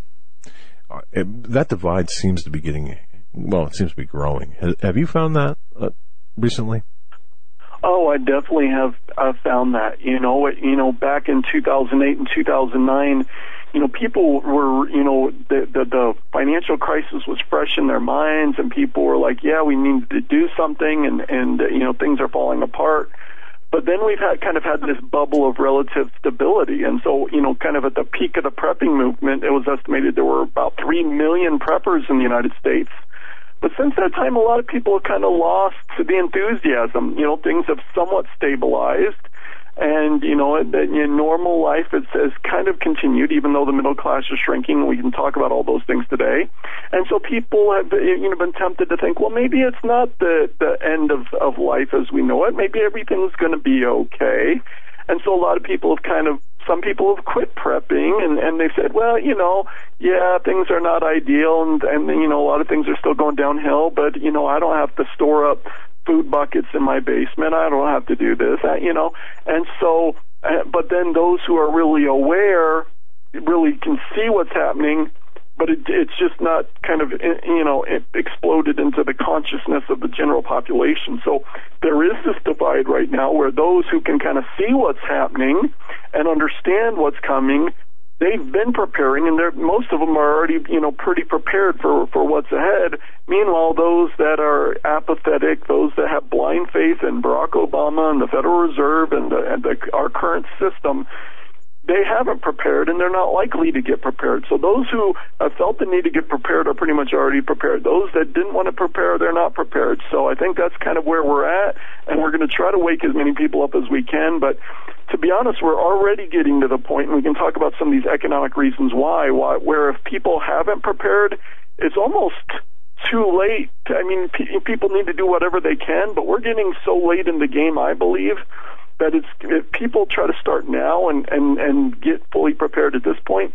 it's kind of really really late in the game in my in my opinion, and I think it'll become self evident as we move in, in into the months forward. Okay.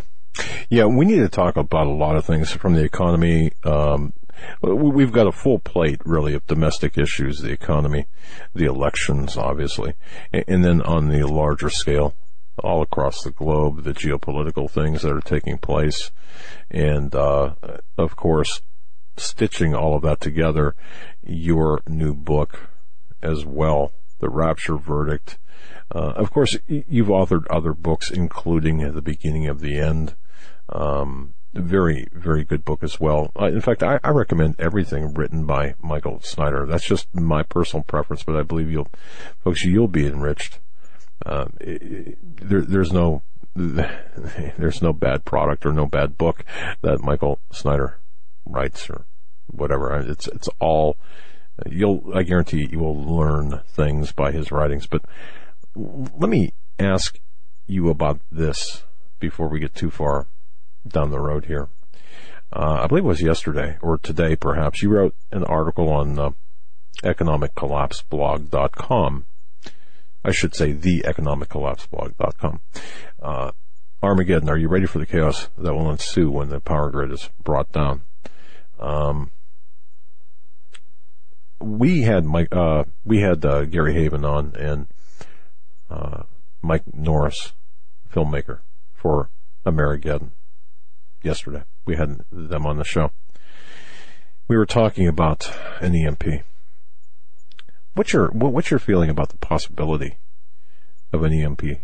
I mean, no. Well, and, my, yeah, it's something I've been concerned about for years because really, if you wanted to take America down, our power grid is one of the areas where we're most vulnerable. Where you know, because you know, if you explode a, a big bomb in a city or something, well, that affects that city. But if you were to take our power grid down, which is extremely vulnerable, you could fundamentally change life on this planet. and You could have the biggest kind of long-term bang for your buck, if you would, you know, in terms of doing real damage to this country. You know, and in, in fact, you know, the EMP Commission was established in 2001 to study this problem. So they studied it for years, and then they came back. They reported to Congress, and in 2008 they told Congress, "Hey, this is really a possibility, you know, whether it's a nuclear weapon, you know, exploded at high altitude over the United States or several nuclear weapons, you know, taking out our power grid, or if it's a, a solar event that comes and hits us, like the, the Carrington event back in 1859 that, that fried telegraph machines from coast to coast. If something like that happened, you took out our power grid. Well, according to this commission, which studied this for years and reported to Congress, they said up to 90% of the U.S. population could be dead within a year. Now, you know, personally, I think that's a little high, but what if it's even half the country? What if, you know, what if, you know, we're still talking about an event that is absolutely unimaginable. So, you know, we're so dependent on technology today. So, you know, what would we do in a world with no lights and no cell phones, no computers, no televisions, no ATMs, no banking, no cash registers, no refrigerators, no hospital equipment? well, we would be in a massive amount of trouble very, very rapidly. And, and most people don't realize, you know, and they say, well, who's going to explode a nuclear weapon over our country? You know, I think that's actually a very realistic scenario. But even if that never happens, scientists tell us that it's inevitable that someday we're going to have another a similar event to the Carrington event back in 1859, where the sun is going to hit us with one of these huge electromagnetic blasts and in fact, in 2012 and in 2013, there were very close calls, very close calls. If either of those had hit us directly, I mean, we would have had this kind of scenario that's portrayed in this movie Amerigeddon. So um, I, I'm very concerned about it, and basically to kind of strengthen our system, it would it would only cost a few billion dollars to kind of you know kind of harden our system, help prepare us at least to a certain degree against this type of event. But Con- Barack Obama doesn't want to do it. Congress doesn't want to do it, and, and they're wasting billions of dollars in some of the most bizarre ways imaginable anyway you know, why not spend it on actually doing something for our power grid, which is probably where one of the areas we're most vulnerable with in terms of uh, national security, homeland security. You know, we're, it's far more important to do something about our power grid than it is to, you know, basically molest us at the airports and, and all these other things that they're doing in the, in the name of national security. But they won't do anything. They haven't taken action. We're, we're extremely vulnerable. Even Ted Koppel has written a book about this. And let me tell you something. Recently, I was talking to one of my contacts, and he spoke directly to someone in our intelligence community who was involved in the arrest recently of a dual citizen. He was a, um, a U.S. national and a Chinese national, and he was apparently working, you know, uh, uh, you know, uh, connected to one of our, our our nuclear power facilities. But they arrested this individual, and the person in the intelligence community who was involved in this arrest told my contact directly, and I got it directly from him that basically the Chinese, all they would have to do to take down our power grid is basically press a button. They can do it with a press of a button. And it's not just the Chinese that are developing these capabilities, it's the Russians, it's the North Koreans, you know, where they're developing these cyber warfare capabilities. But the, basically, the message that, that my friend wanted me to understand is that our power grid is far, far more vulnerable than any of us would dare to imagine. And if it was to be taken down, you know, just just uh, you know, a certain number of these major substations, you know, we could be. It, it's it would take potentially a year or longer, to, you know, just to start to restore power. And and what would that look like? I mean, there's been movies like Amerigeddon and some others which have explored this, but it's a very very realistic scenario. Unfortunately, because we've never really faced it before you know, there's this normalcy bias where people say, well, it's never happened in the past. It's not something I need to be worried about. But it's something that I'm very, very concerned about. Yeah, that's. You know, and it, it's almost like uh, we went, we attended a conference on EMPs when that book, Tuesday, May 4th, 2010. Yeah, when that book EMP came out. And, you know, just listening to you describe the problem again, uh, just in my mind, reiterates the fact that it's not the question of why Congress or the administration hasn't done anything about it. Uh, it's obvious to me that it, because of the easy solution, it would be, I think it said, they said it would take two years, a few billion dollars to reground everything or rewire everything so it would not be affected by an EMP. It's a matter of them not wanting to. I think leaving the door open for the scenario to have, to happen. Um, because, you know, we talk a lot about, and you write a lot about the, uh, economic problems we have in this country. Oh, wait a second. I, I love his, I love, in, in, his article on the, uh, if you go to the economiccollapseblog.com, I love his comment on there. It's almost as if a cloud of insanity has descended upon the land and nobody can think straight. His reference to Obama, um, and, Congress and, and, everyone inside the Beltway about this. Uh, that's, that's amazing. Yeah, and and what I was going to say is, you know, with the I've been I've done a lot of research on the uh, healthcare electronic health records, um, RFID. Uh, in my opinion, could be the mark of the beast system. But you know, we talk about on this show is this economic system is this uh, Western democratic system of government going to have to be tore down in order for the new world order to be implemented, or is it going to be a smoother transition? And I believe that it will not be a smooth transition. The old system will have to be tore down. But uh, what better way to take care of the economy and not only that, but all their other concerns than with an EMP rather than just dealing with you know the economic or political backlash from uh, crashes in the in the economic market or um, unrest in the political arena than just having an EMP, letting the American people um, try to survive amongst themselves for a month or two, followed by uh, declaration of martial law or sending in Homeland Security to clean up the rest of the mess. Um, it seems like, from their standpoint, of depopulation and reconsolidation of power. That would be the most effective way to do this.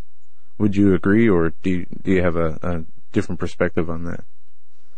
Oh, I, I agree with you that it could certainly, because what the elite like to do, they like to use chaos in in which you know if they want to make a major paradigm shift, we'll just bring in some some chaos, and then they'll impose the the solution that they had in mind all along, or, or, or move society in the direction that they want. Because when things are normal and things are good, people are not usually ready for big changes. But when things get crazy, when people don't have food, when people, you know, uh, you know, when people are hurting, well, then they can advance their agendas very, very rapidly. And so, you know, they they they you know, they never want a good uh, crisis to go to waste. And so, um, and and I think the elite are getting ready to make big moves, to make big shifts. And uh, you know, so I think that the you know, and and so a major crisis of this magnitude would serve their purposes very, very well.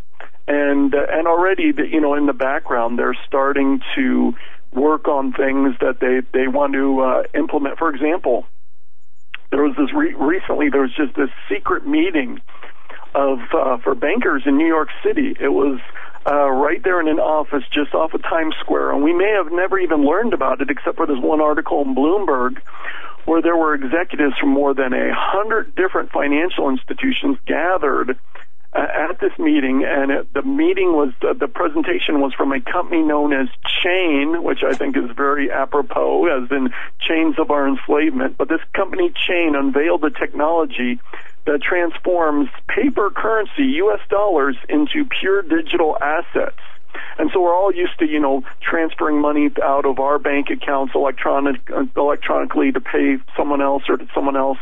But the idea, eh, for, with this new technology, it would be digital dollars. It would be taking the replacing paper money and the currency wouldn't be tied to your bank account necessarily at all. The the currency would actually be in your mobile device. It would be digital. It would be kind of a replacement for a Bitcoin and all those kind of cryptocurrencies. It would be a replacement for paper money. But it would be the digits would actually be the currency, and and so you'd use your mobile phone or other mobile device where you go to to pay for something, and, and intended to kind of switch from our current you know, paper money and, and coins to going to a system that's entirely digital. And right now we're seeing this move toward a digital, a cashless society all over the world. You know, for example, in Sweden, 95% of all retail transactions are already cashless. Uh, you know, they're taking ATM machines out by the hundreds, um, if you can believe that in church in Sweden, if you go, most people, you know, they swipe their card or they do it electronically, and even homeless people, the government gives out, yeah. you know, uh, payment machines to homeless people. So when they sell their newspapers or they're asking for money, it can be done electronically. If you if you want to take a bus in Sweden, you, you know, in many areas you can't even pay with cash anymore. And and there's a lot of banks actually in Sweden today that won't give out cash or won't take cash because they've gone that much in, in terms of a toward a cashless system.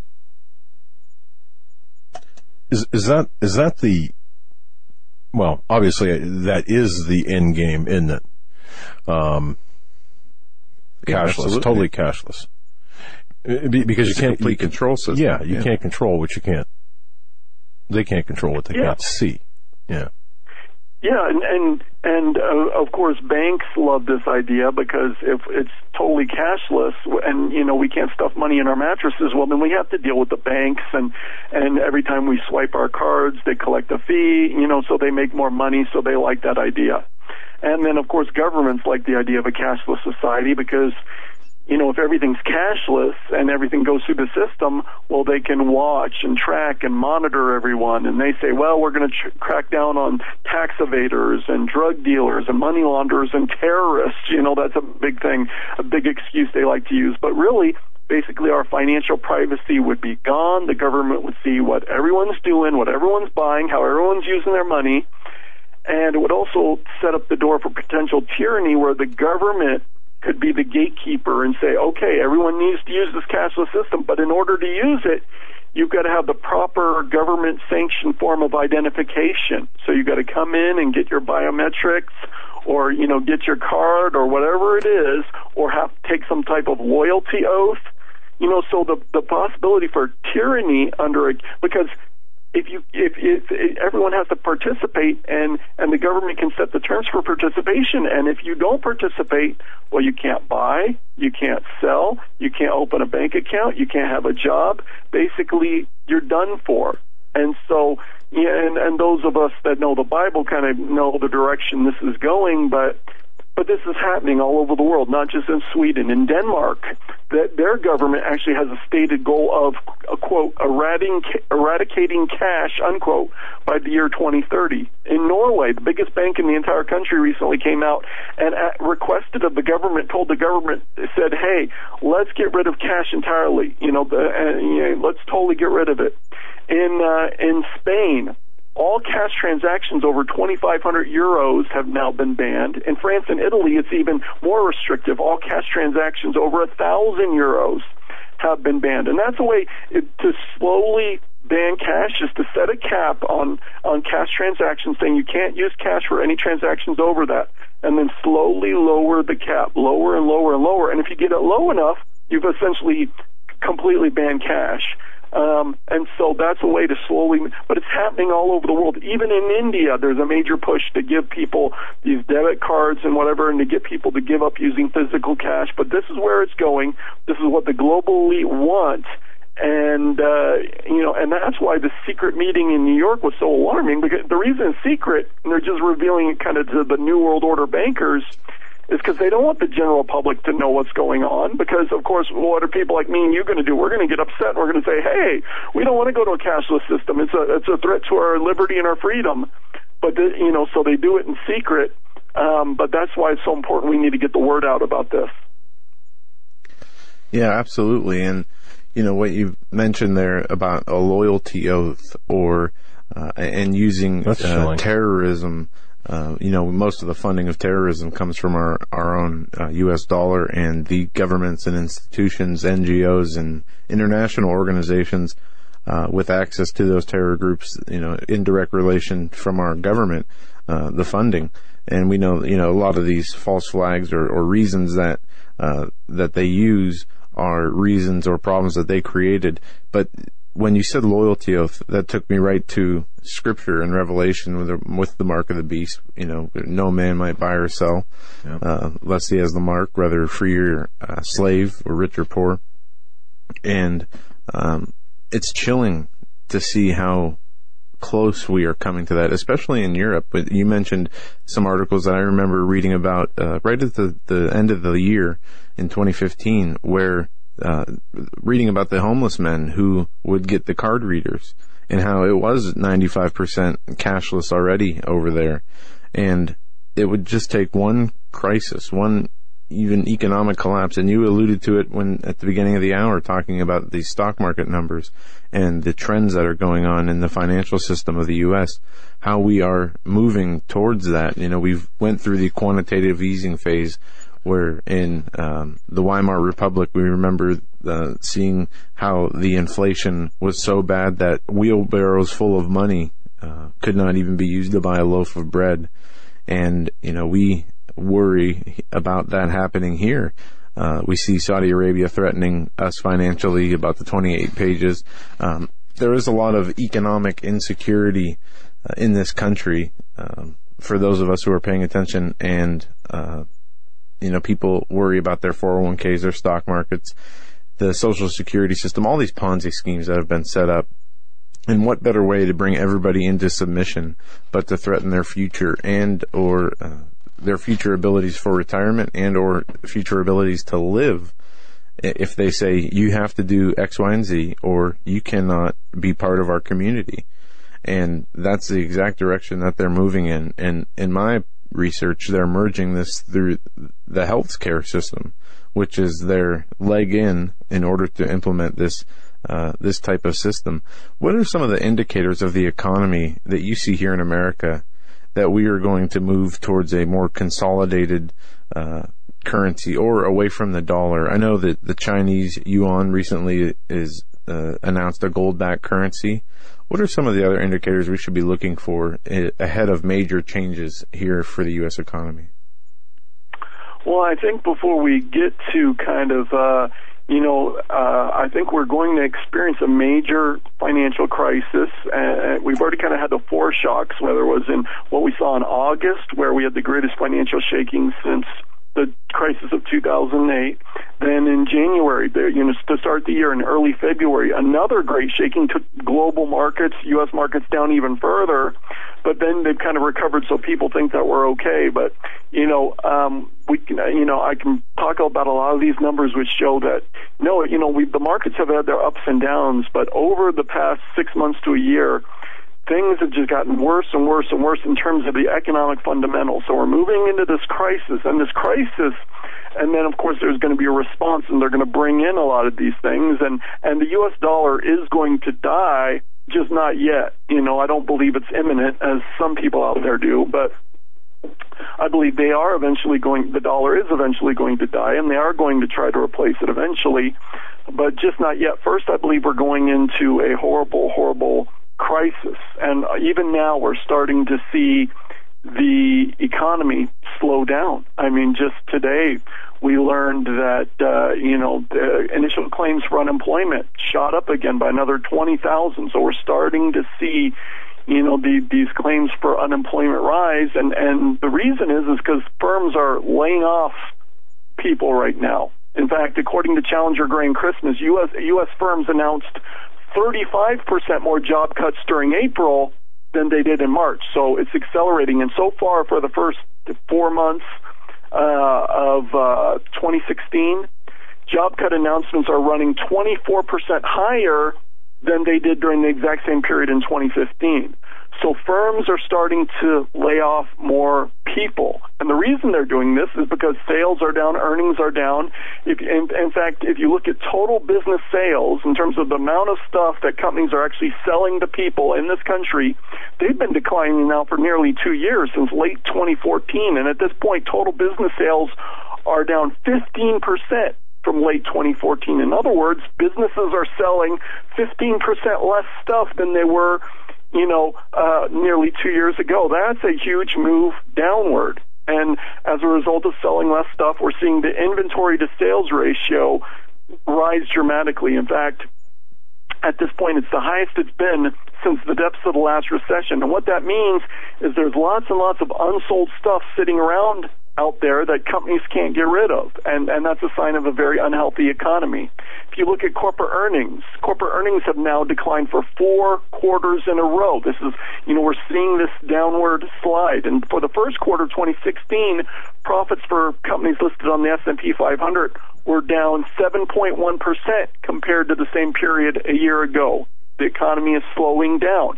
And a result of earnings being down, profits being down, companies making less money we're seeing a lot more bankruptcies. In fact, uh, commercial bankruptcies in April were up 32% on a year over year basis, and Chapter 11 bankruptcy filings were up 67% compared to the same month a year ago. So we're seeing bankruptcies, companies going under at a rate we haven't seen since the last time around. This is exactly what we would expect if we're if we're in the early chapters of a new economic crisis or you look at stuff being shipped around the country in, in terms of being bought and sold and shipped by by uh, by air, by different methods, by rail. Well, rail traffic last month was down 11% compared to the same month in 2015. And I recently wrote an article. I included this picture. It was of 292 Union Pacific train engines that were sitting in the middle of the Arizona desert, just sitting there idle not moving because they're just sitting they're, they're just sitting there being stored because there's literally nothing for them to do because rail traffic is down so much. You know, the, the especially the coal industry has been destroyed. The U.S. economy has lost 191,000 mining jobs just since September 2015. Since the beginning of last year, we've lost over 100,000 energy jobs in the in the oil industry and so forth. And so this economic slowdown is here. It's increasing. It's accelerating. All the same things we saw just before the great crash of 2008 are happening. And so I want people to understand that it's, it's, it's here. It's happening and it's going to get a lot worse. Can't argue with you there. Um, and those are some staggering statistics and numbers that you just gave. Um, you know what, Joe? Uh, I, I hope people heard and, and really understood the significance of those numbers, we're not getting the truth from the mainstream corporate Illuminati controlled mass media. I mean, we're not being told the truth about the state of our economy. You mentioned something just uh, during that conversation. You're, you're not expecting an economic, if I, if I heard you correctly, did you say you're not expecting an economic collapse soon or the dollar to collapse, uh, soon? Like in the short term, or did I misunderstand you? Well, I was specifically addressing the U.S. dollar. Um, okay. Because, you know, in terms of the, a lot of people say, oh, I want to get rid of all my paper money. You know, I want to put everything into gold and silver, and, and I love gold and silver, but in, in the initial stage of what we're moving into, it's going to be similar to 2008. If you remember back then, um, you know, we had a situation where all of a sudden millions of people started losing their jobs. And because they didn't have anything to fall back on, basically more than 60% of the country was living paycheck to paycheck, just like it's happening now. All of a sudden people couldn't pay the mortgage, they couldn't pay the bills, and so then they lost their homes and they went from living kind of a comfortable middle class lifestyle to being out on the street very, very rapidly. Well, that's why I encourage everyone that we do need, and, and people do need an emergency fund that can cover, I believe, at least six months of, of your bills. So if you lose a job or you you have a business reversal or whatever, or some kind of emergency, you can still pay the mortgage, you can still pay the rent, you can still buy food for your family. So in addition to, you know, I, I'm a big believer in storing up food and supplies, and I love gold and silver, but also people are going to need some dollars, some money in the initial stage of this crisis. Now, later on, I do believe the dollar is going to totally collapse. They're going to try to replace it and all these things. And so I, I do believe that the death of the dollar is coming.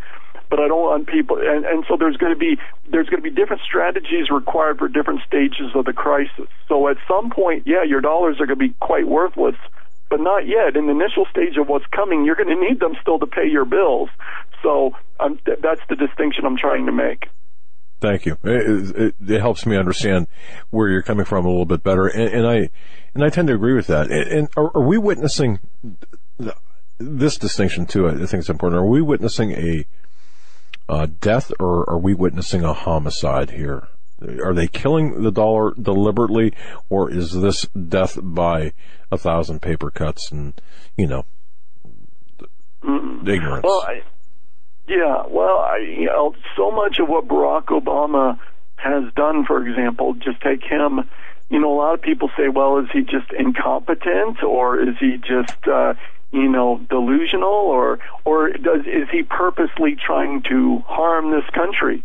And the more time goes by, the more it seems like, wow, it sure seems like a lot of coincidences are stacking up. So, you know, the more time goes by, the more I tend to lean toward that a lot of what we're seeing is purposeful because, you know, basically, you know, the United States has been the great beacon, uh, you know, to a certain degree for liberty and freedom traditionally around the world, and and to a certain extent, it's the the patriots, you know, because we still have patriots here. We still have people who love this country, who believe in the ideals that our founding fathers, you know, tried to, you know, uh, instill and, and set forth in our Constitution. So there, uh, there's still a large percentage of this country that believes in the U.S. Constitution but and but to the uh, elitists, the global elitists, they see that as one of the biggest obstacles to kind of implementing their new world order.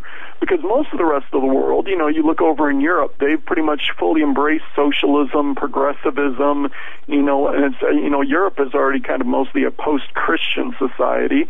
You know South America is you know really embraced socialism although it's not working out really well down there if you look in Venezuela and Brazil right now. But much of the rest of the world is ready you know is is, is pretty much ready to embrace kind of the agenda of the New World Order, but really here in the United States, there's still large blocks of people that are resisting and, and don't want that and want to take this country back in, in, in the direction of the U.S. Constitution and, and, and the way that things should be in this country. And so I, you know, I think that um, you know, they're envisioning bringing the United States down to a, a very significant degree and uh, reducing our influence in the world as a way to kind of advance what they're trying to do. Very interesting. Mr. Snyder, we are up against our top of the hour break. We, uh, I know we didn't really talk before the show. Uh, we have a five minute break starting here in, in just a minute.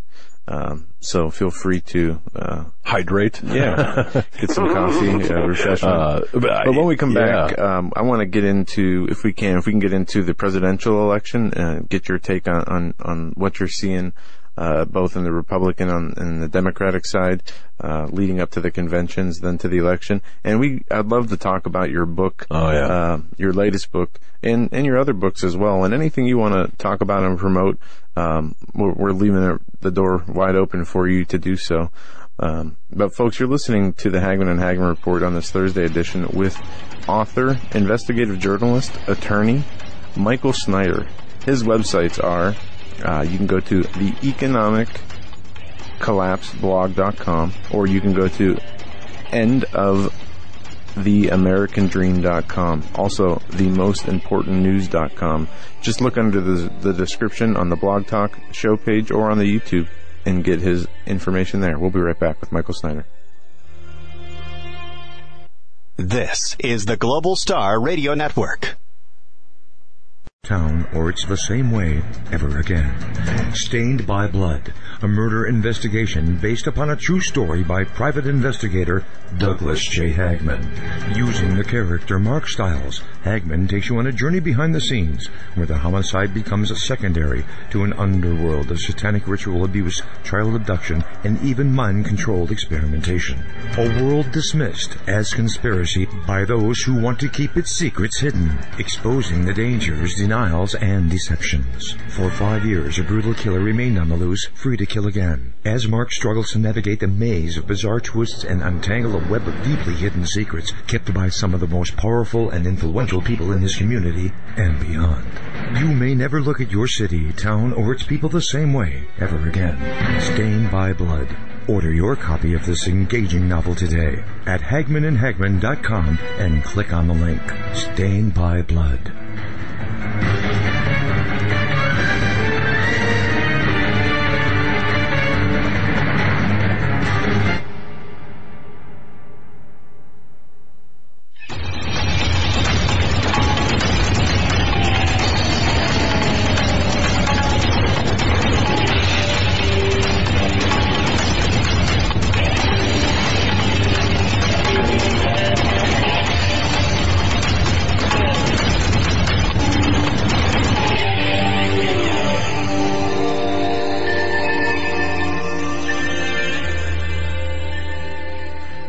welcome back, folks, to this segment of the Hagmann and Hagmann Report. Our very special guest, Mr. Michael Snyder. Just a number of websites, including the economiccollapseblog.com. Well, we'll just go to Hagmann and, and, and and look at the show description. All of his websites are right there. His book, his new book, uh, The Rapture. The Rapture Verdict. Yep, very, very good book. And uh, just so many things, and so many people are so very excited to have you, to hear you, uh, knowing your writing. So it's really a treat for us to have you on, and we really appreciate your time. It's a sacrifice of time. Folks, y- you know, it, understand, I mean, this is uh, a sacrificing, Mr. Snyder sacrificing his time to come on, uh, his family time, and uh, we really appreciate that. Tomorrow night, I just want to remind people, don't miss it. Paul McGuire is going to be our guest for the entire program, and he's got some things weighing heavily on his heart. Paul McGuire us his website. He's going to be on tomorrow. But getting back to our guest uh, mr michael snyder again thank you so much for for appearing on on our program. Let's if we can start out this hour because we've got a page multiple pages actually of of people asking about um, what you feel On the, yeah, on, on the, the elections. elections. yeah. And let's start with the Democratic side. We have, uh, it, you mentioned earlier the support Bernie Sanders has been getting with the younger generation, uh, 30 and under. Uh, you, you said if he was, uh, if the race was based on that alone, you know, he would win by a landslide. We have Hillary Clinton, who should be facing, um, charges in the email scandal, uh, that the uh, FBI investigation seems to be, um, Well, yeah. being Let's let's stop right there. Uh, Benghazi. Uh, Of course, you go back to Cattlegate, um, BCCI. Uh, uh, uh, well, the Rose Law Firm stuff, the FBI files. I mean, Vince Foster, who I truly believe did not commit suicide. I, I believe personally, just from my research on this was murdered. And, uh, but having said all of that, enough scandals, Hillary Clinton. Do you believe this latest thing with Hillary Clinton with respect to the, um, email server? Do, number one, do you believe that, first of all, that, that there is criminal activity there based on your research? And if so, do you believe that it will be acted on by the Department of Justice here in America? Uh, you know, without a doubt, I believe there was criminal activity. You know, now unfortunately, you know, the bureaucracy and whatever is, you know, and uh, it, you know tends to be very, very progressive and, and supportive of Hillary Clinton. But without a doubt, I believe there's criminal activity there. But if you know, the, the Clintons seem to be these people that nothing can stick to, whether it's Benghazi or going back. I mean, you go back for decades, and there's just this this massive list of people that were once associated with the Clintons or close to the Clintons that ended up dead, you know, somehow, one way or the other. And so if you look at it, I mean, it's just dozens and dozens of people that ended up dead, and you, you know, hey, it's just a, you know, it's it's it's just too much to think it's a coincidence. But basically, I don't believe Hillary Clinton is going to face criminal charges. I don't believe she's going to prison, although I, I believe that she should. I believe that she's basically going to, you know, the, because basically the elite the elite don't want Bernie Sanders, you know, but on the Democratic side, you know, you've got so many people, especially the young people, are fed up with the establishment. We're seeing this in, in their enthusiasm for Bernie Sanders, but the elite don't want Bernie Sanders because they can't fully control him. The, the elite want Hillary Clinton to be the nominee, and so that's, that, it looks like that's what's going to happen. And, uh, you know, and then on the Republican side, things have, have, have totally gone not according to plan because the plan was to have Jeb Bush or another establishment candidate at least win the nomination because that's what the elite like to do. They like to control both sides. But by some miracle, you know, Donald Trump has come along, and despite the, you know, the hundreds of millions of dollars that have been spent against him in attack ads, in spite of basically the whole establishment, you know, the the laundry list of candidates opposed to him, Donald Trump has come out victorious so far. He's the presumptive nominee at this point. Um, and but it's showing on the Republican side there's this deep, deep, deep, uh, uh, uh, you know, distrust and dislike for the establishment. So it's really, you know, we're seeing a fundamental shift, I believe, in in American politics. But of course, the elite, the establishment, are not ready to give up control yet. So I believe at this point, the elite see pretty much only two scenarios that are going to be acceptable to them. Either Hillary Clinton becomes the next president or uh, Barack Obama stays in office due to some sort of major emergency, um, in which would, if there was an emergency big enough, some type of national crisis big enough, the the the legal framework is already there for him to stay in and to suspend the elections, but it would require something really really big to happen. But those are the two scenarios I believe that the elite would would be acceptable to the elite. So you know I know a lot of people are really excited about Donald Trump. They say, oh, if we can just get him in, he could change things, and it really is a miracle what's happened so far, where he's the presumptive nominee. Now let's not assume that he's actually going to get the nomination yet, because there's still all kinds of dirty tricks the Republicans could pull at the convention. So you know, let's not forget, let's not forget that or assume that that's going to be you know easy, because I believe it's my contention. It continues to be my contention that the elite will move heaven and earth to do whatever is necessary to make sure Donald Trump never sets foot in the White House. They'll do whatever is necessary. So even if he goes to the convention and gets through the convention and is the nominee, the battle is far, far, far from over. And of course, the elite would much rather see Hillary Clinton than Donald Trump, so all the, their support would be thrown to Hillary Clinton.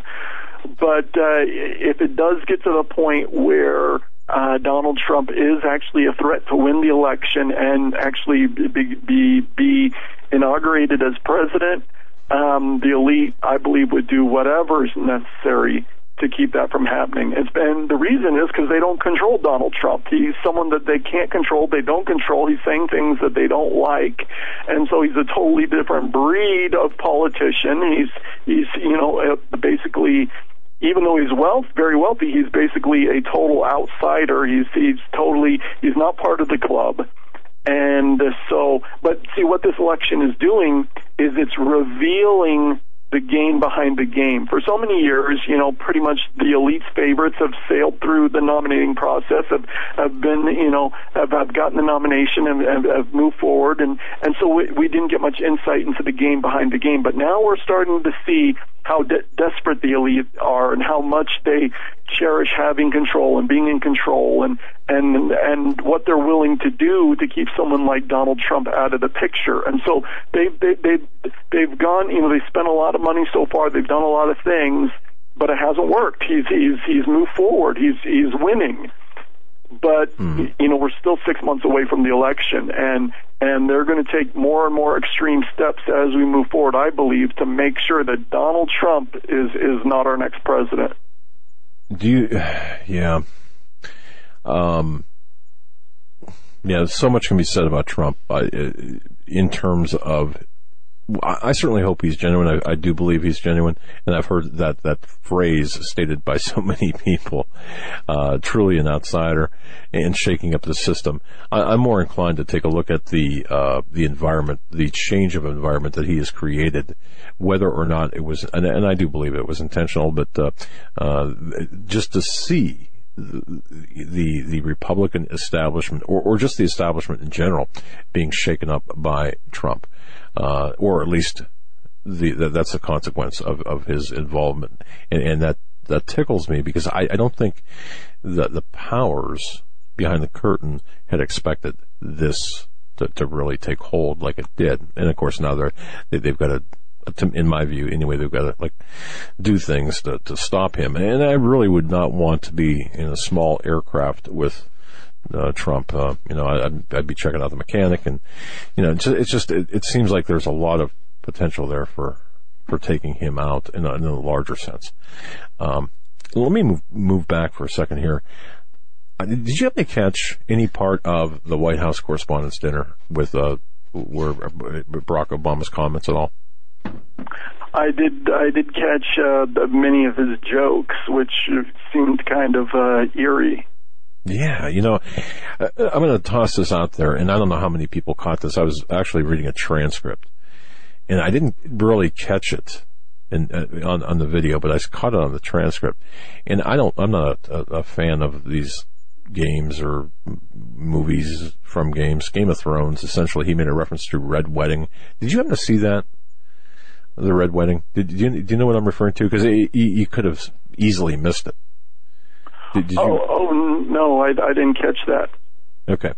Well, uh, I'll just set it up for you real quick here. Uh, and, and, this is very disturbing. In amongst the eeriness of his of his appearance, uh, uh, Barack Hussein Obama, Barry Soetoro was up there talking, and, and you know, um, part of the way into the into the broadcast or into the uh, speech, he said, "We have two Republican senators," and, and he pointed them out, and he said uh, Let's do this right now. Uh, bar the doors. Uh, bring, and he made a reference to a judge, the, the judge from Oklahoma City, um, hanging judge they refer to him as, and uh, uh, let's do this right. Yeah, you're right. Let's do this right here, right now. And then he made a reference, just like the red wedding, and that was a reference to, and I didn't know this until I started doing the research because I was thinking red wedding. What the heck is that all about? And I started doing the research and, and I found out it's a reference to this murder, mass murder in the Game of Thrones, from the Game of Thrones. Um, where your opposition is just totally annihilated, uh, through murder. It, it's, uh, it's in the urban dictionary. What a, what a non-diplomatic, odd, misplaced thing to say. Poor joke, poor taste. Not even a joke to me. But man. Yeah, basically inferring, you know, wow. rounding up all political opposition and taking them out.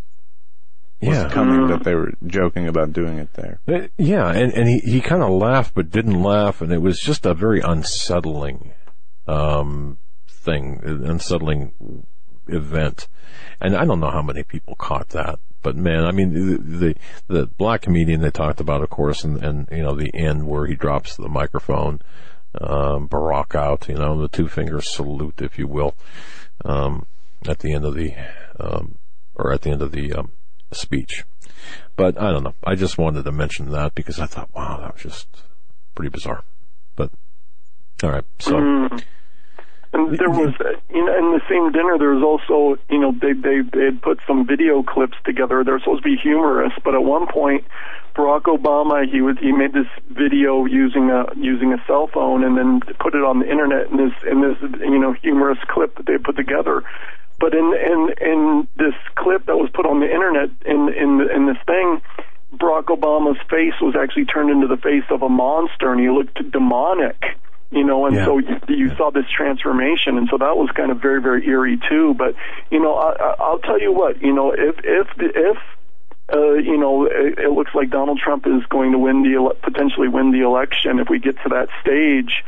You know, I wouldn't put it out of the question where a major, major false flag type of event or disaster is created, which would enable uh, Barack Obama to suspend the election and remain in office in order to prevent Donald Trump from taking control. So, I mean, I think there's all kind. I think this this election season. I mean, it, it's already been the weirdest we've seen in ages, and I think it's going to get a lot weirder before it's all over. All right. Um, we want to to move on to talk about your book, The Rapture Verdict. Just before before we do that, uh, just a quick geopolitical analysis.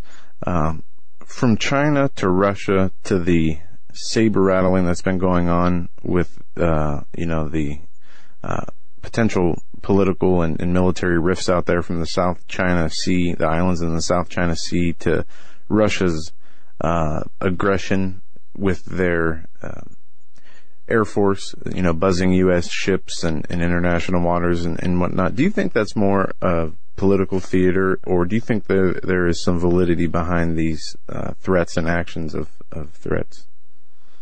Well, I, I actually think it's very, very real, and uh, it's something I'm very concerned about. And in Russia and China, it's a much bigger deal than it's actually here in the United States. Most Americans aren't paying attention to this, but you know, just today I was reading about how now the U.S. unveiled a missile defense system in uh, Romania, and the Russians are saying this threatens our security. We're very, very upset about this.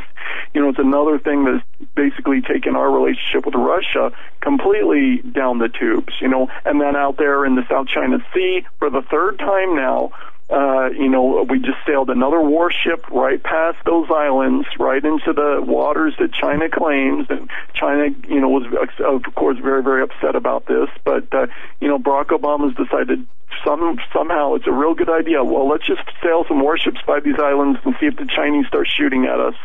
You know, just I, I think it's utter insanity. But our relationship with China is also going downhill very, very rapidly for for a variety of reasons. Whether it's the whole spying accusations of spying on both sides, currency manipulation, or or whatever especially the South China Sea. And of course, with Russia, things have been going downhill for ages, whether it's Syria, whether it's Ukraine.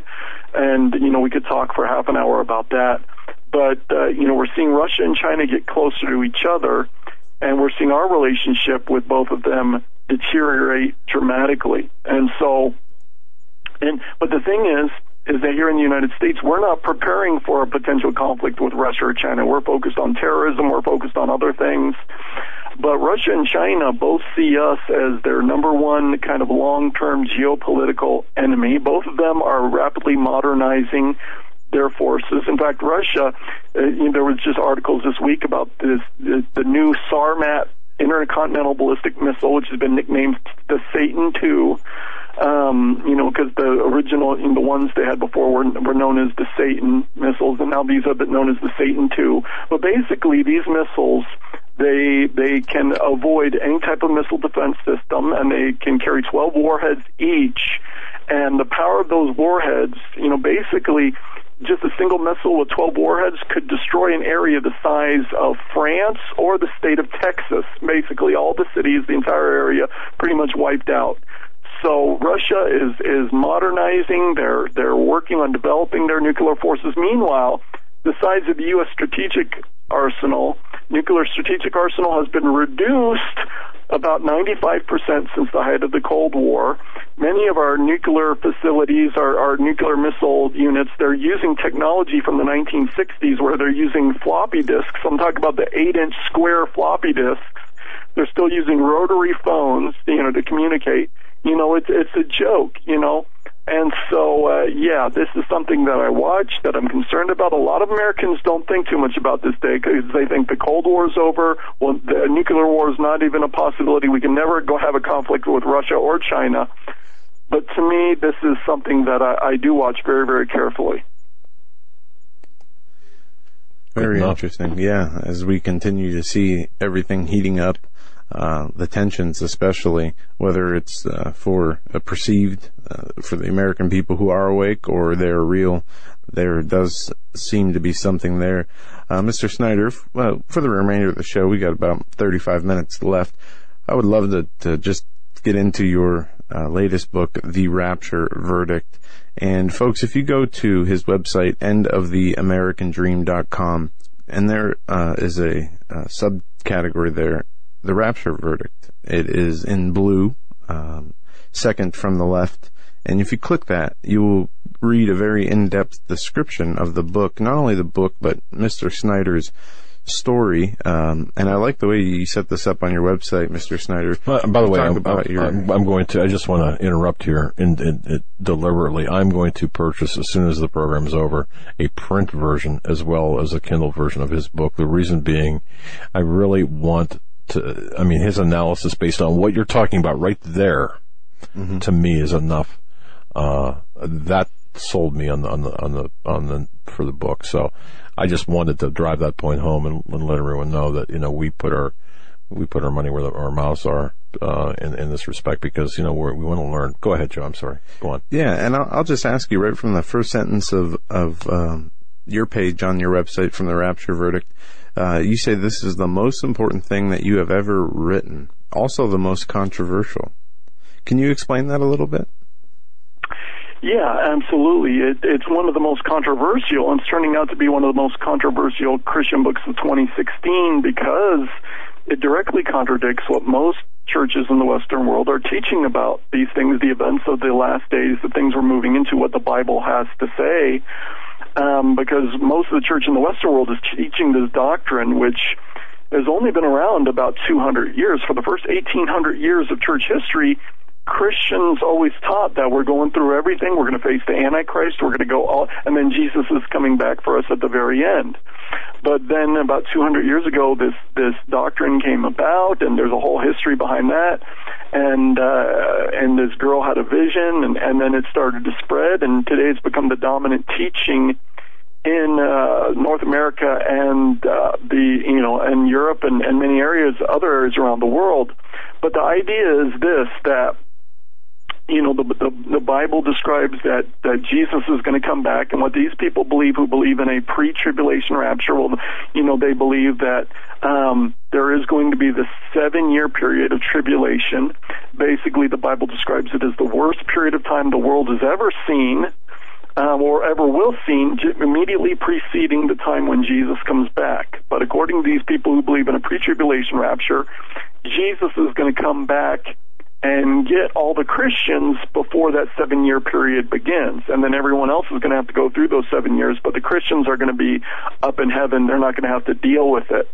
Um, and they believe this, uh, and I believed it too, because I grew up believing in a pre-tribulation rapture. My family did. All the churches I ever went to. I went to the conferences, got the DVDs, read all the books. Uh, you know, followed all the experts, watched their television shows. So I believed it for most of my life.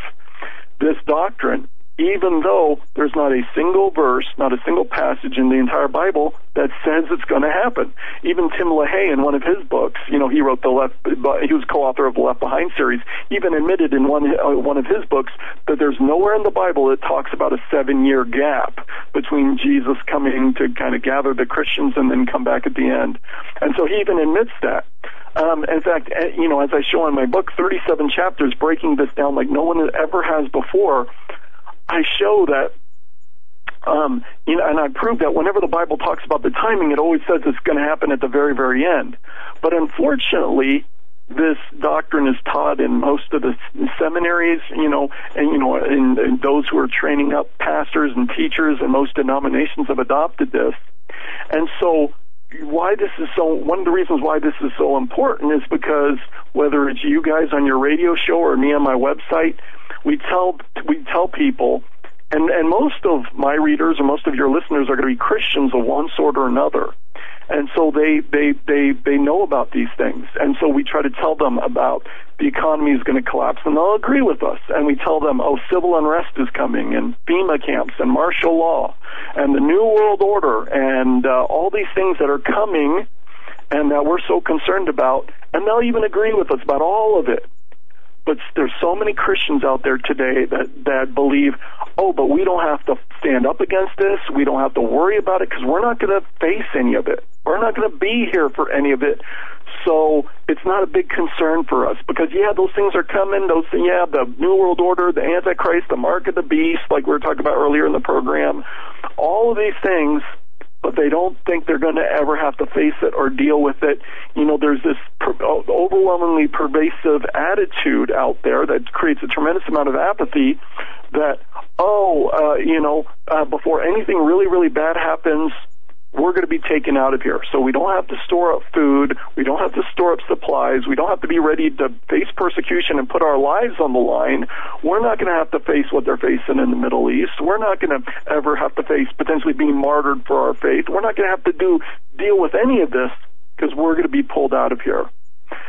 And so, uh, you know, uh, this kind of frustrated me because you know, I see this attitude everywhere, everywhere these days.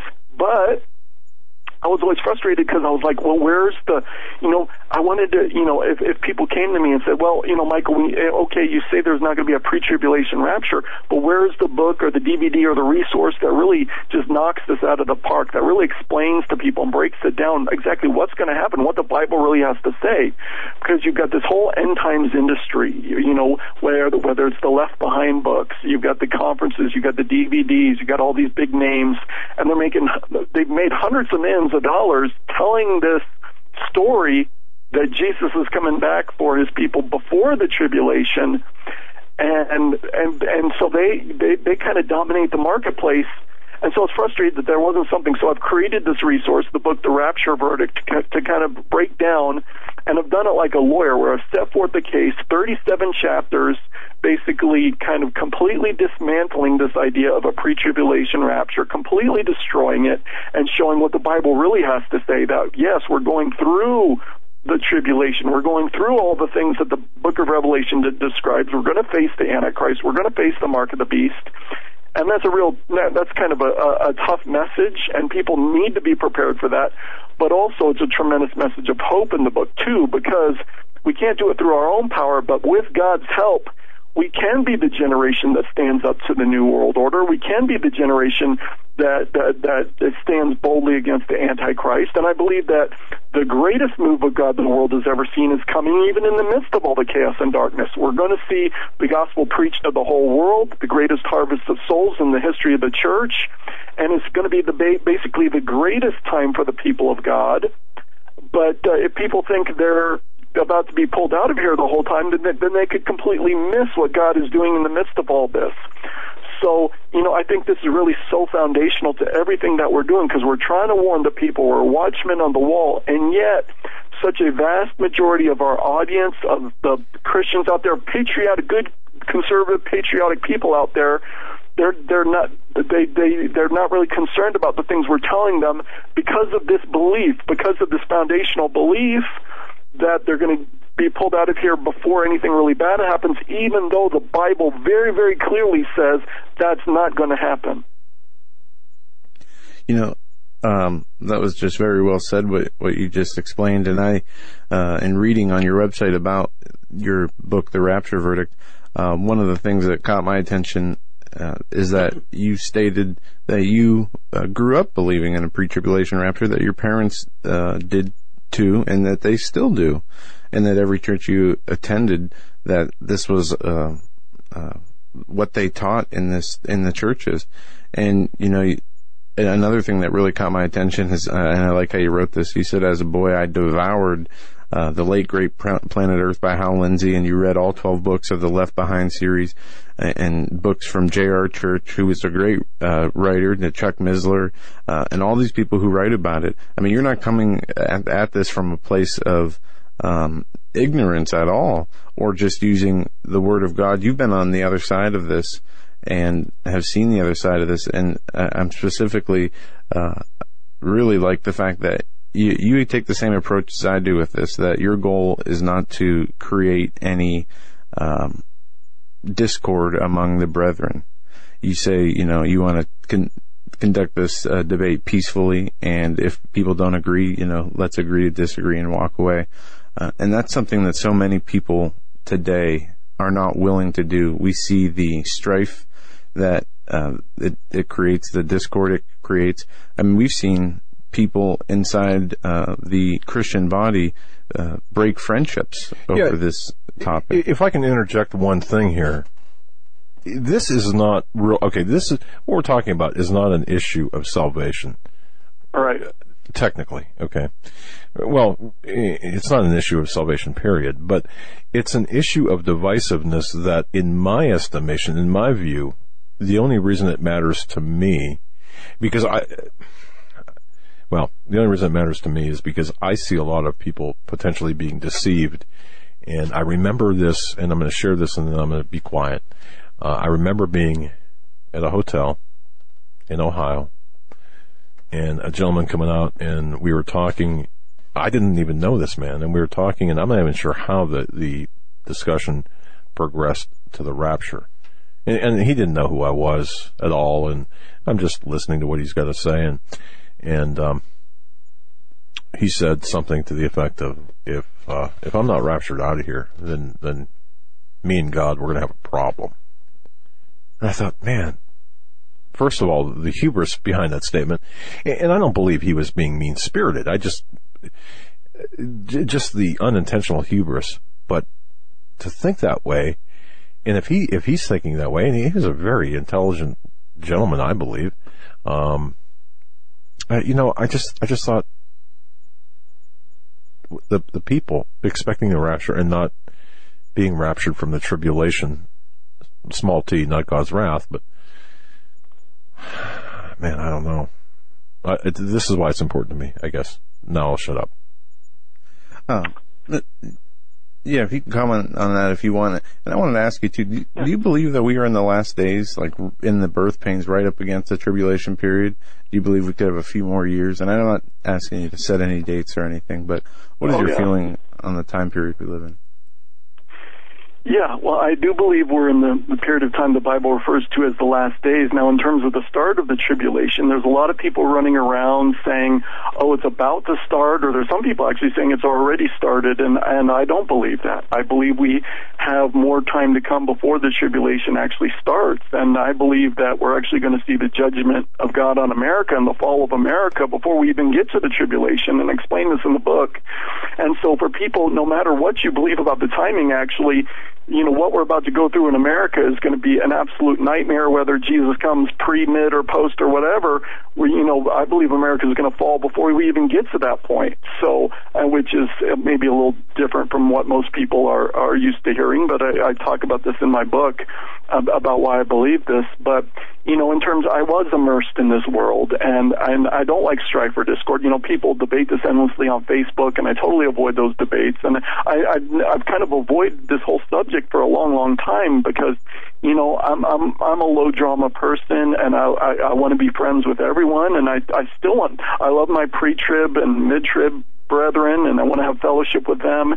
But I know how nasty people can get about this. I knew when God was leading me to write this book that there was going to be a lot of blowback and, and there was going to be persecution. In fact, I had been invited to a major Christian Bible prophecy conference. They were going to have me speak three times. They were all excited in June. But when they got my hold of my book, they read my book, they disinvited me from the conference. They didn't want anything to do with me because of what I set forth in this book. So that's how strongly people feel about this, which is very sad because we should, no matter what we believe, we should still all learn to love one another. That's far more important than who's right or who's wrong.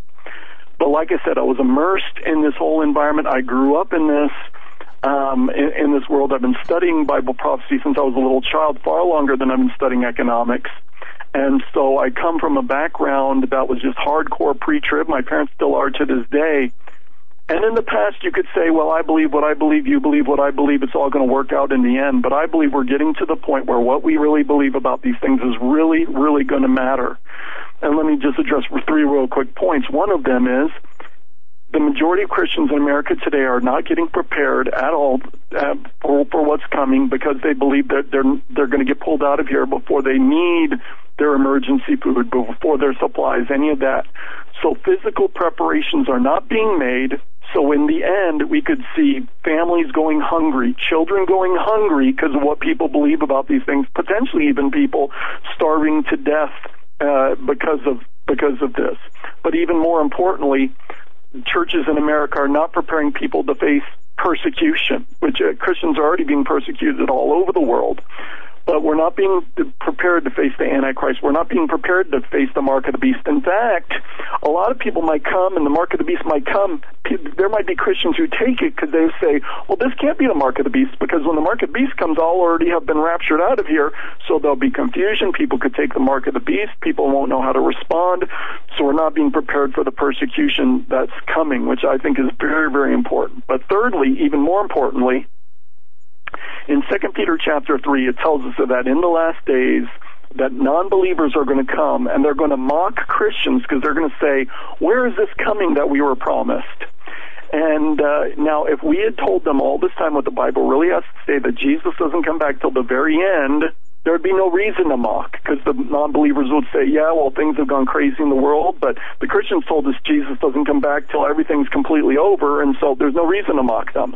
But because we keep telling them that, hey, Jesus is coming back any minute, he's coming back any minute, and when the things get crazy in this world, it's going to be an absolute chorus where the preachers all across the land are going to be screaming that Jesus is coming back any moment, but then he's not going to come back, and it's going to become apparent that have gone absolutely nuts, and all the Christians are still here. So the non-believers are going to come, and they're going to say, "Hey, you told us that Jesus was going to come back and get you guys before anything really bad happened. You told us that the rest of us were going to be left behind, but Jesus didn't come back to get you guys." And they're going to mock us. They're going to turn away from the faith in by the millions. They're going to say, "Well, we don't understand what's happening to our world. We don't understand what's happening." But we know you Christians sure don't have any answers because you told us you were going to be gone. You told us you were going to be raptured, and it didn't happen. So we're going to see non-believers turn away by the millions, and then millions of Christians when they realize that there's not going to be a rapture. Well, for so many believers out there, it's, it's like right next to salvation for them in terms of their belief, and they're they're going to question. They're going to say, "Well, if the rapture was a lie, maybe everything else I was ever taught was a lie too." We're going to see Christians get depressed, get discouraged, turn away from the faith, and potentially even many Christians may decide to take their lives because they don't want to face what they uh, were told was coming with the Antichrist and the mark of the beast and all that. And there's no need for that because, and you know, it's going to be, like I said earlier, it's going to be the greatest hour for the Church of God, and God's going to be doing incredible things, but they're not getting this message because they're just being promised that this rapture is coming, and when it doesn't happen, it's going to just shred the faith of millions. And uh, you know that's uh, right on the money. I can uh, just envision that happening. And and um, I was raised uh, as a Christian, but never really got into. It was never um, something that was promoted or pushed, or I didn't pay attention. It, it was not either way. I did not know of a you know pre-tribulation rapture. Um, until we really started getting in, getting into this. Without giving away too much of what's inside your book, um, if we could, chapter 23 uh, caught my attention, and I have not read the book yet, but the, the title of it is The Very Best Evidence for a Pre-Tribulation Rapture. Could you touch on that for a minute? Yeah, yeah, and and basically, you know, I was raised in this type of environment, so I know all the arguments, and uh, and so uh, you know, I was uh, in the book. I was trying to set forth what the arguments that those who believe in these different theories would use, and then addressing them. And and in that chapter, I go to Revelation chapter 7, which I don't know why more pre-trib advocates don't go there immediately. And it talks about this multitude that we see in heaven around the throne of God. And, uh, and in, in that chapter, I describe how, you know, the, the, the different thoughts on this, this multitude that we see in heaven. And it's my contention that they're the ones that just died in all the seal judgments that we just saw, and and uh, and I explained that you know some people believe that it's a picture of uh, raptured saints there, but I point out that no, because the book of Revelation very clearly announces the rapture in Revelation chapter 11 long after that, and then it's actually described in Revelation chapter 14, and, and I go through the whole timeline and whatever. But, you know, a lot of people out there might say, well, you know, I've never heard any of this before, you know, uh, you know, and, and, and Michael, you seem so uh, confident that the scriptures really say that things are a certain way. And I named the book The Rapture Verdict because it's my contention that the you know I was originally going to name it the rapture debate, but it was my contention that the evidence is all in, it's clear, and that we have a very very clear verdict. And uh, you know, if I could just share you know a couple things really really quickly sure. about this, you, you know, I. Uh, I thought I had a, a, a, a quite a good book. I was getting like real. I thought I was done with research for the book, and and I thought I wow I would really put something valuable together for people. But then I I really felt that God put very very strongly on my heart that I needed to go back and look at First Corinthians chapter fifteen. And I thought, well, why do I need to look at First Corinthians chapter 15 again? I looked at it a, a million times already and and so I went and I looked, and of course that's you know the the the, the part in there near the end of the chapter is uh, you know talks about the last trumpet and and we'll be changed in the twinkling of an eye at the last trumpet. And I'd already talked about the last trumpet and the seven trumpets and all of that and how it all ties together. And and I looked at that again, and no, that wasn't what I was supposed to see. And so I started looking through the rest of the chapter because the whole chapter is about the resurrection, which is the rapture. The the you know at the rapture, those that are dead and belong to Christ are are resurrected and given glorified bodies, and those who are still alive are are caught up to meet the Lord in the air. And so um, I started reading because the whole chapter is about it. And so I started reading through, and I got to uh, verse 20, and it says this. But now is Christ risen from the dead and become the first fruits of those who have fallen asleep. For since death came by man, by man came also the resurrection of the dead. For as in Adam all die, even so in Christ shall all be made alive. But every man in his own order. Christ the first fruits, afterward those who are Christ's at his coming. Now that word coming there is the Greek word parousia and it can be translated coming as it is there, or arrival, or presence, or sometimes in the ancient Greek world as official visit. For example, when the Pope came to the United States last year, that would have been considered an official visit. Somebody very, very important was coming. He was doing so in an official capacity. That's kind of the flavor of the word. So that verse there in 1 Corinthians 15 tells us that believers will be resurrected at the parousia at his coming, at the parousia of our Lord and Savior Jesus Christ. And so I thought, well, that's very interesting because that just told us exactly when the rapture is going to happen at his parousia. And so I thought, hmm, well, let me look up that word and see where else it is uh, used throughout the Bible. And so then I saw, oh, it's also used in First Thessalonians chapter four, which is probably the most uh, you know, famous of all the rapture passages in the Bible where it says, you know, for if we believe that Jesus died and rose again, so God will bring with him those who sleep in Jesus. For this we say to you by the word of the Lord, that we who are alive and remain until the coming, there's that Greek word parousia again, of the Lord, will not precede those who are asleep. For the Lord himself will descend from heaven with a shout, with the voice of the archangel, with the trumpet call of God, and the dead in Christ will rise first. Then we who are alive and remain shall be caught up together with them in the clouds to meet the Lord in the air. And so we shall be forever with the Lord. So once again, we've got that Greek word parousia there. And we're told again in, in this key rapture passage that the rapture comes at the parousia, the official visit of, of the Lord and Savior Jesus Christ. And so I thought, you know, well, you know, that's very interesting. That says the exact same thing that First Corinthians just did. And so I thought, hmm, we've got a real pattern going here, and the Bible's being very consistent in what it's telling us. And so then I saw that it's also mentioned in Second Thessalonians chapter two, which off the air you had mentioned that someone had written in actually with a question about this chapter, and yeah. it ties right in with this. Yeah, and I'll just read the question for those on uh, listening. It says, uh, "Could you please have Michael explain Second Thessalonians chapter two, verse seven and eight? Yeah, if there is no pre-tribulation rapture." Yeah, and so I want to uh, address those exact verses because th- those were the exact verses I was led to next. And well, let me start at the beginning of the chapter. In, in the beginning of uh, Second Thessalonians chapter two, it says, "Now, brothers, concerning the coming of our Lord Jesus Christ." Now, that word "coming" there was once again the Greek word "parousia." Concerning the parousia of our Lord Jesus Christ and concerning our gathering together unto Him at the rapture, we ask you not to let your mind be quickly shaken or be troubled, neither in spirit nor by word nor by letter coming as though from us, as if the day of Christ is already here.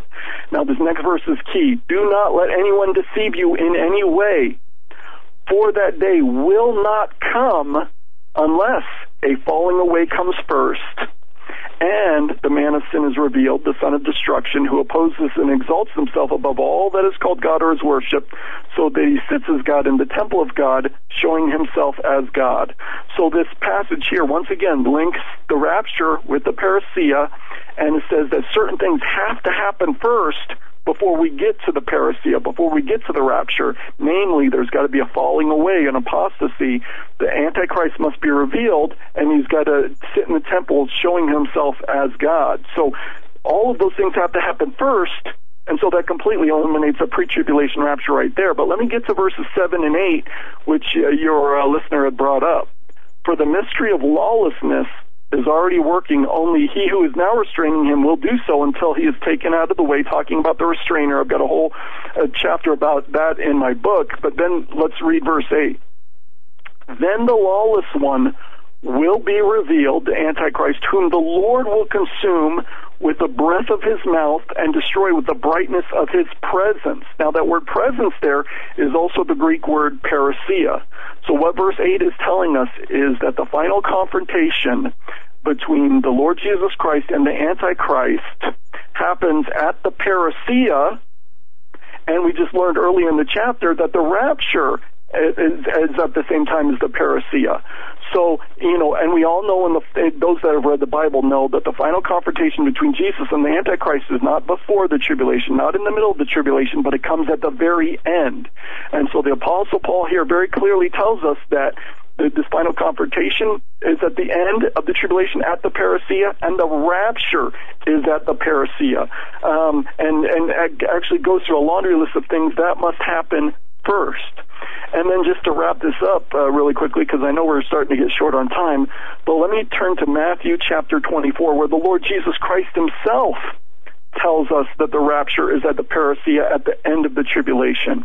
You know, so in Matthew chapter 24 in verse 3, the disciples come to Jesus uh, privately and they ask him, tell us, when will these things be and what will be the sign of your coming, the Greek word parousia, and of the end of the age? So the disciples wanted to know when the parousia is going to be. They, the, the exact same Greek word is used there.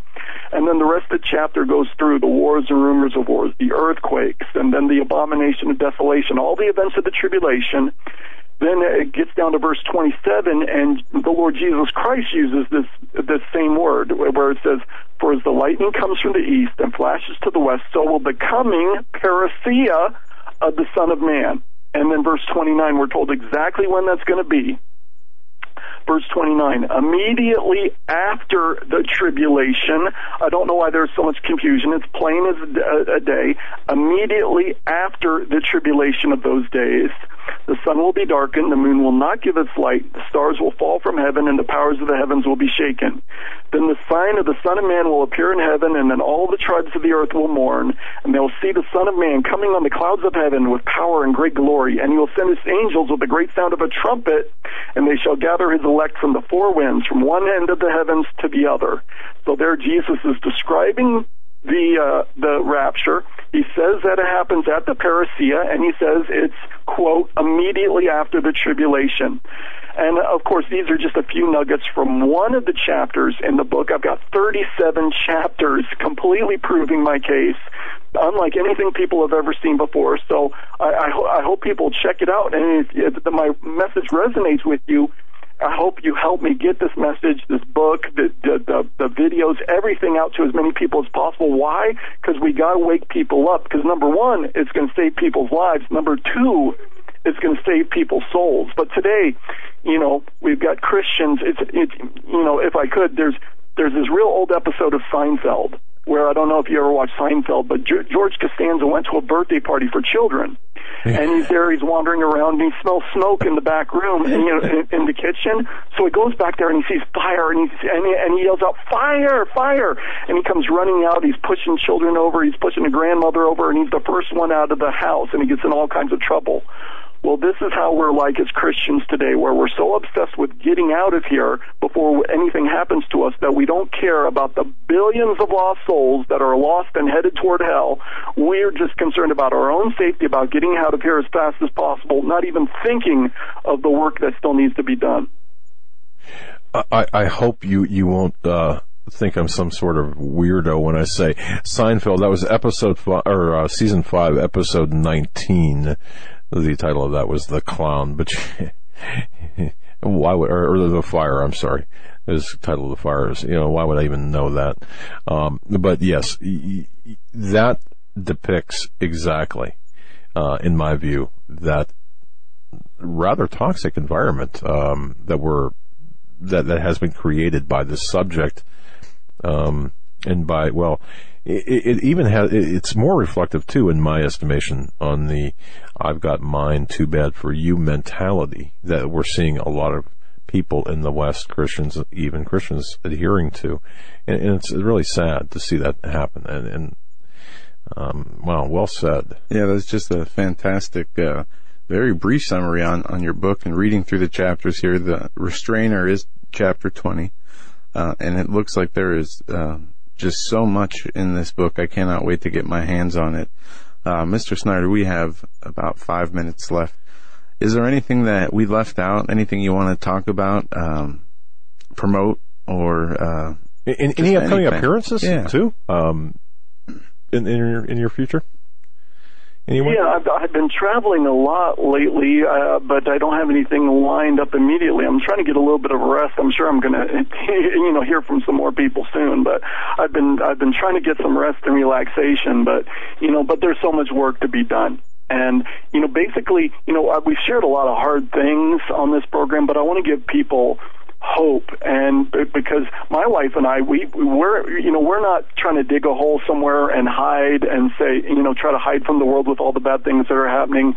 In fact my wife and I we're not depressed. We don't take any pills. We believe the greatest chapters of our lives are still ahead of us. And we're look you know we know things are going to be real challenging really hard but we're looking forward to what's ahead because we, we, we think that God has big things ahead for us and for and He's raising up ordinary people like you and me all over this country to do great things, to stand up. And so, you know, when the world starts going crazy, a lot of people they're going to try to dig a hole and hide from the world, and and Christians are going to so many Christians are going to be saying, "Oh, send the rapture, send the rapture, pull us out of here."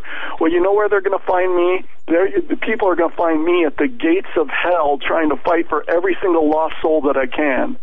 And you know, and and and uh, you know, someday, you know, people are going to look back, and they're going to look back on on on the people that stood boldly in this generation, and with our with our our swords in our hands, and and we faced down the new world order. We faced down all the things that are coming, and we did not bend, we did not bow, but we kept fighting to the very end. We kept standing tall for our Lord and Savior Jesus Christ, and they're going to say, "Hey, these people." stood up for what was right. These people stood up for the gospel, and uh, that's how I want to be remembered. Michael Snyder, well said. Thank you. And you know, we will stand right shoulder to shoulder with you at the gates of hell, sword in hand, uh, fighting for the lost souls as well, because that's the, that's what this is all about, isn't it? At the end of the day, that's what we are led to do. That's what we are assigned to do. And doing anything less would be, well, we wouldn't be doing our jobs. We need to saddle for battle, people. We really do. Th- thanks for your gift of time tonight, and, and, certainly extend our thanks to your to your lovely wife as well for uh, for sharing you with us. And I hope we get a chance to do this again soon. Yeah. Oh, absolutely. Thank you guys so much for inviting me. You know, I've heard so many good things about your program for so long, and you guys are doing, have been doing such great work. And so I was excited to come on tonight, even though I know uh, I have actually haven't had any dinner yet. We're going to have some dinner after this, so dinner gets delayed a bit. But you know, the chance to come on Hagmann and Hagmann and share from my heart. Thank you guys for letting me ramble tonight. I know I kind of rambled, especially during the second hour, but to be able to come Uh-huh. on and share with your with your incredible audience, because I know you guys have an incredibly high quality audience. So many wonderful people listen to your program. To be able to share tonight is a real privilege, and I thank you for that. God bless you, my friend. Thank you so very much, Uh, Michael Snyder. Yeah. folks. Again, his website is uh, the economiccollapseblog.com and endoftheamericandream.com. Check, check out out his work. It's all over the internet. And check out his books. Check out his website. Make, sure you tell him uh, thank you. Uh, Yeah. m- send him an email of thanks and, and let him know you, that you heard him on the Hagmann Hagmann Report. And uh, of course, the archive for the program will be up on YouTube, available on Global Star, BTR, all venues. Just go to hagmannandhagmann.com and you can pick it up right from there. Uh, again, Michael Snyder was our guest. Thank you so much, sir. God bless you.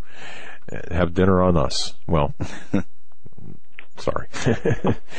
Yeah, thank God you guys so much. All right, brother. Thank you. All right. Folks, that'll do it for us tonight. Tomorrow, Paul McGuire. Oh, he's got some uh, such. Uh, you talked to him this week. I didn't. Yes, I did you were you were otherwise uh, engaged, but we've got uh, we got a lot to talk about with Paul McGuire tomorrow, uh, folks. Don't forget our, our the the inaugural opening or the grand opening of our store, HagmannReportStore.com. Uh, Pay pay a visit there. Check some things out. Pay attention to the product descriptions. That, of course, the product descriptions really are important it, it, it adhere, I mean, it provides the theme. Well, you'll get the idea. Read the product descriptions and, uh, saddle for battle. You heard Michael Snyder. I want to thank Global Star Radio Network. Thank BTR. Thank you so much, JD, Eric, the tech, Rhonda. God bless each and every one of you and uh, all of our listeners. And of course, Michael Snyder and Chancellor Americans, Rob Wholesale. Until tomorrow. Stay safe. God bless. Have a great night.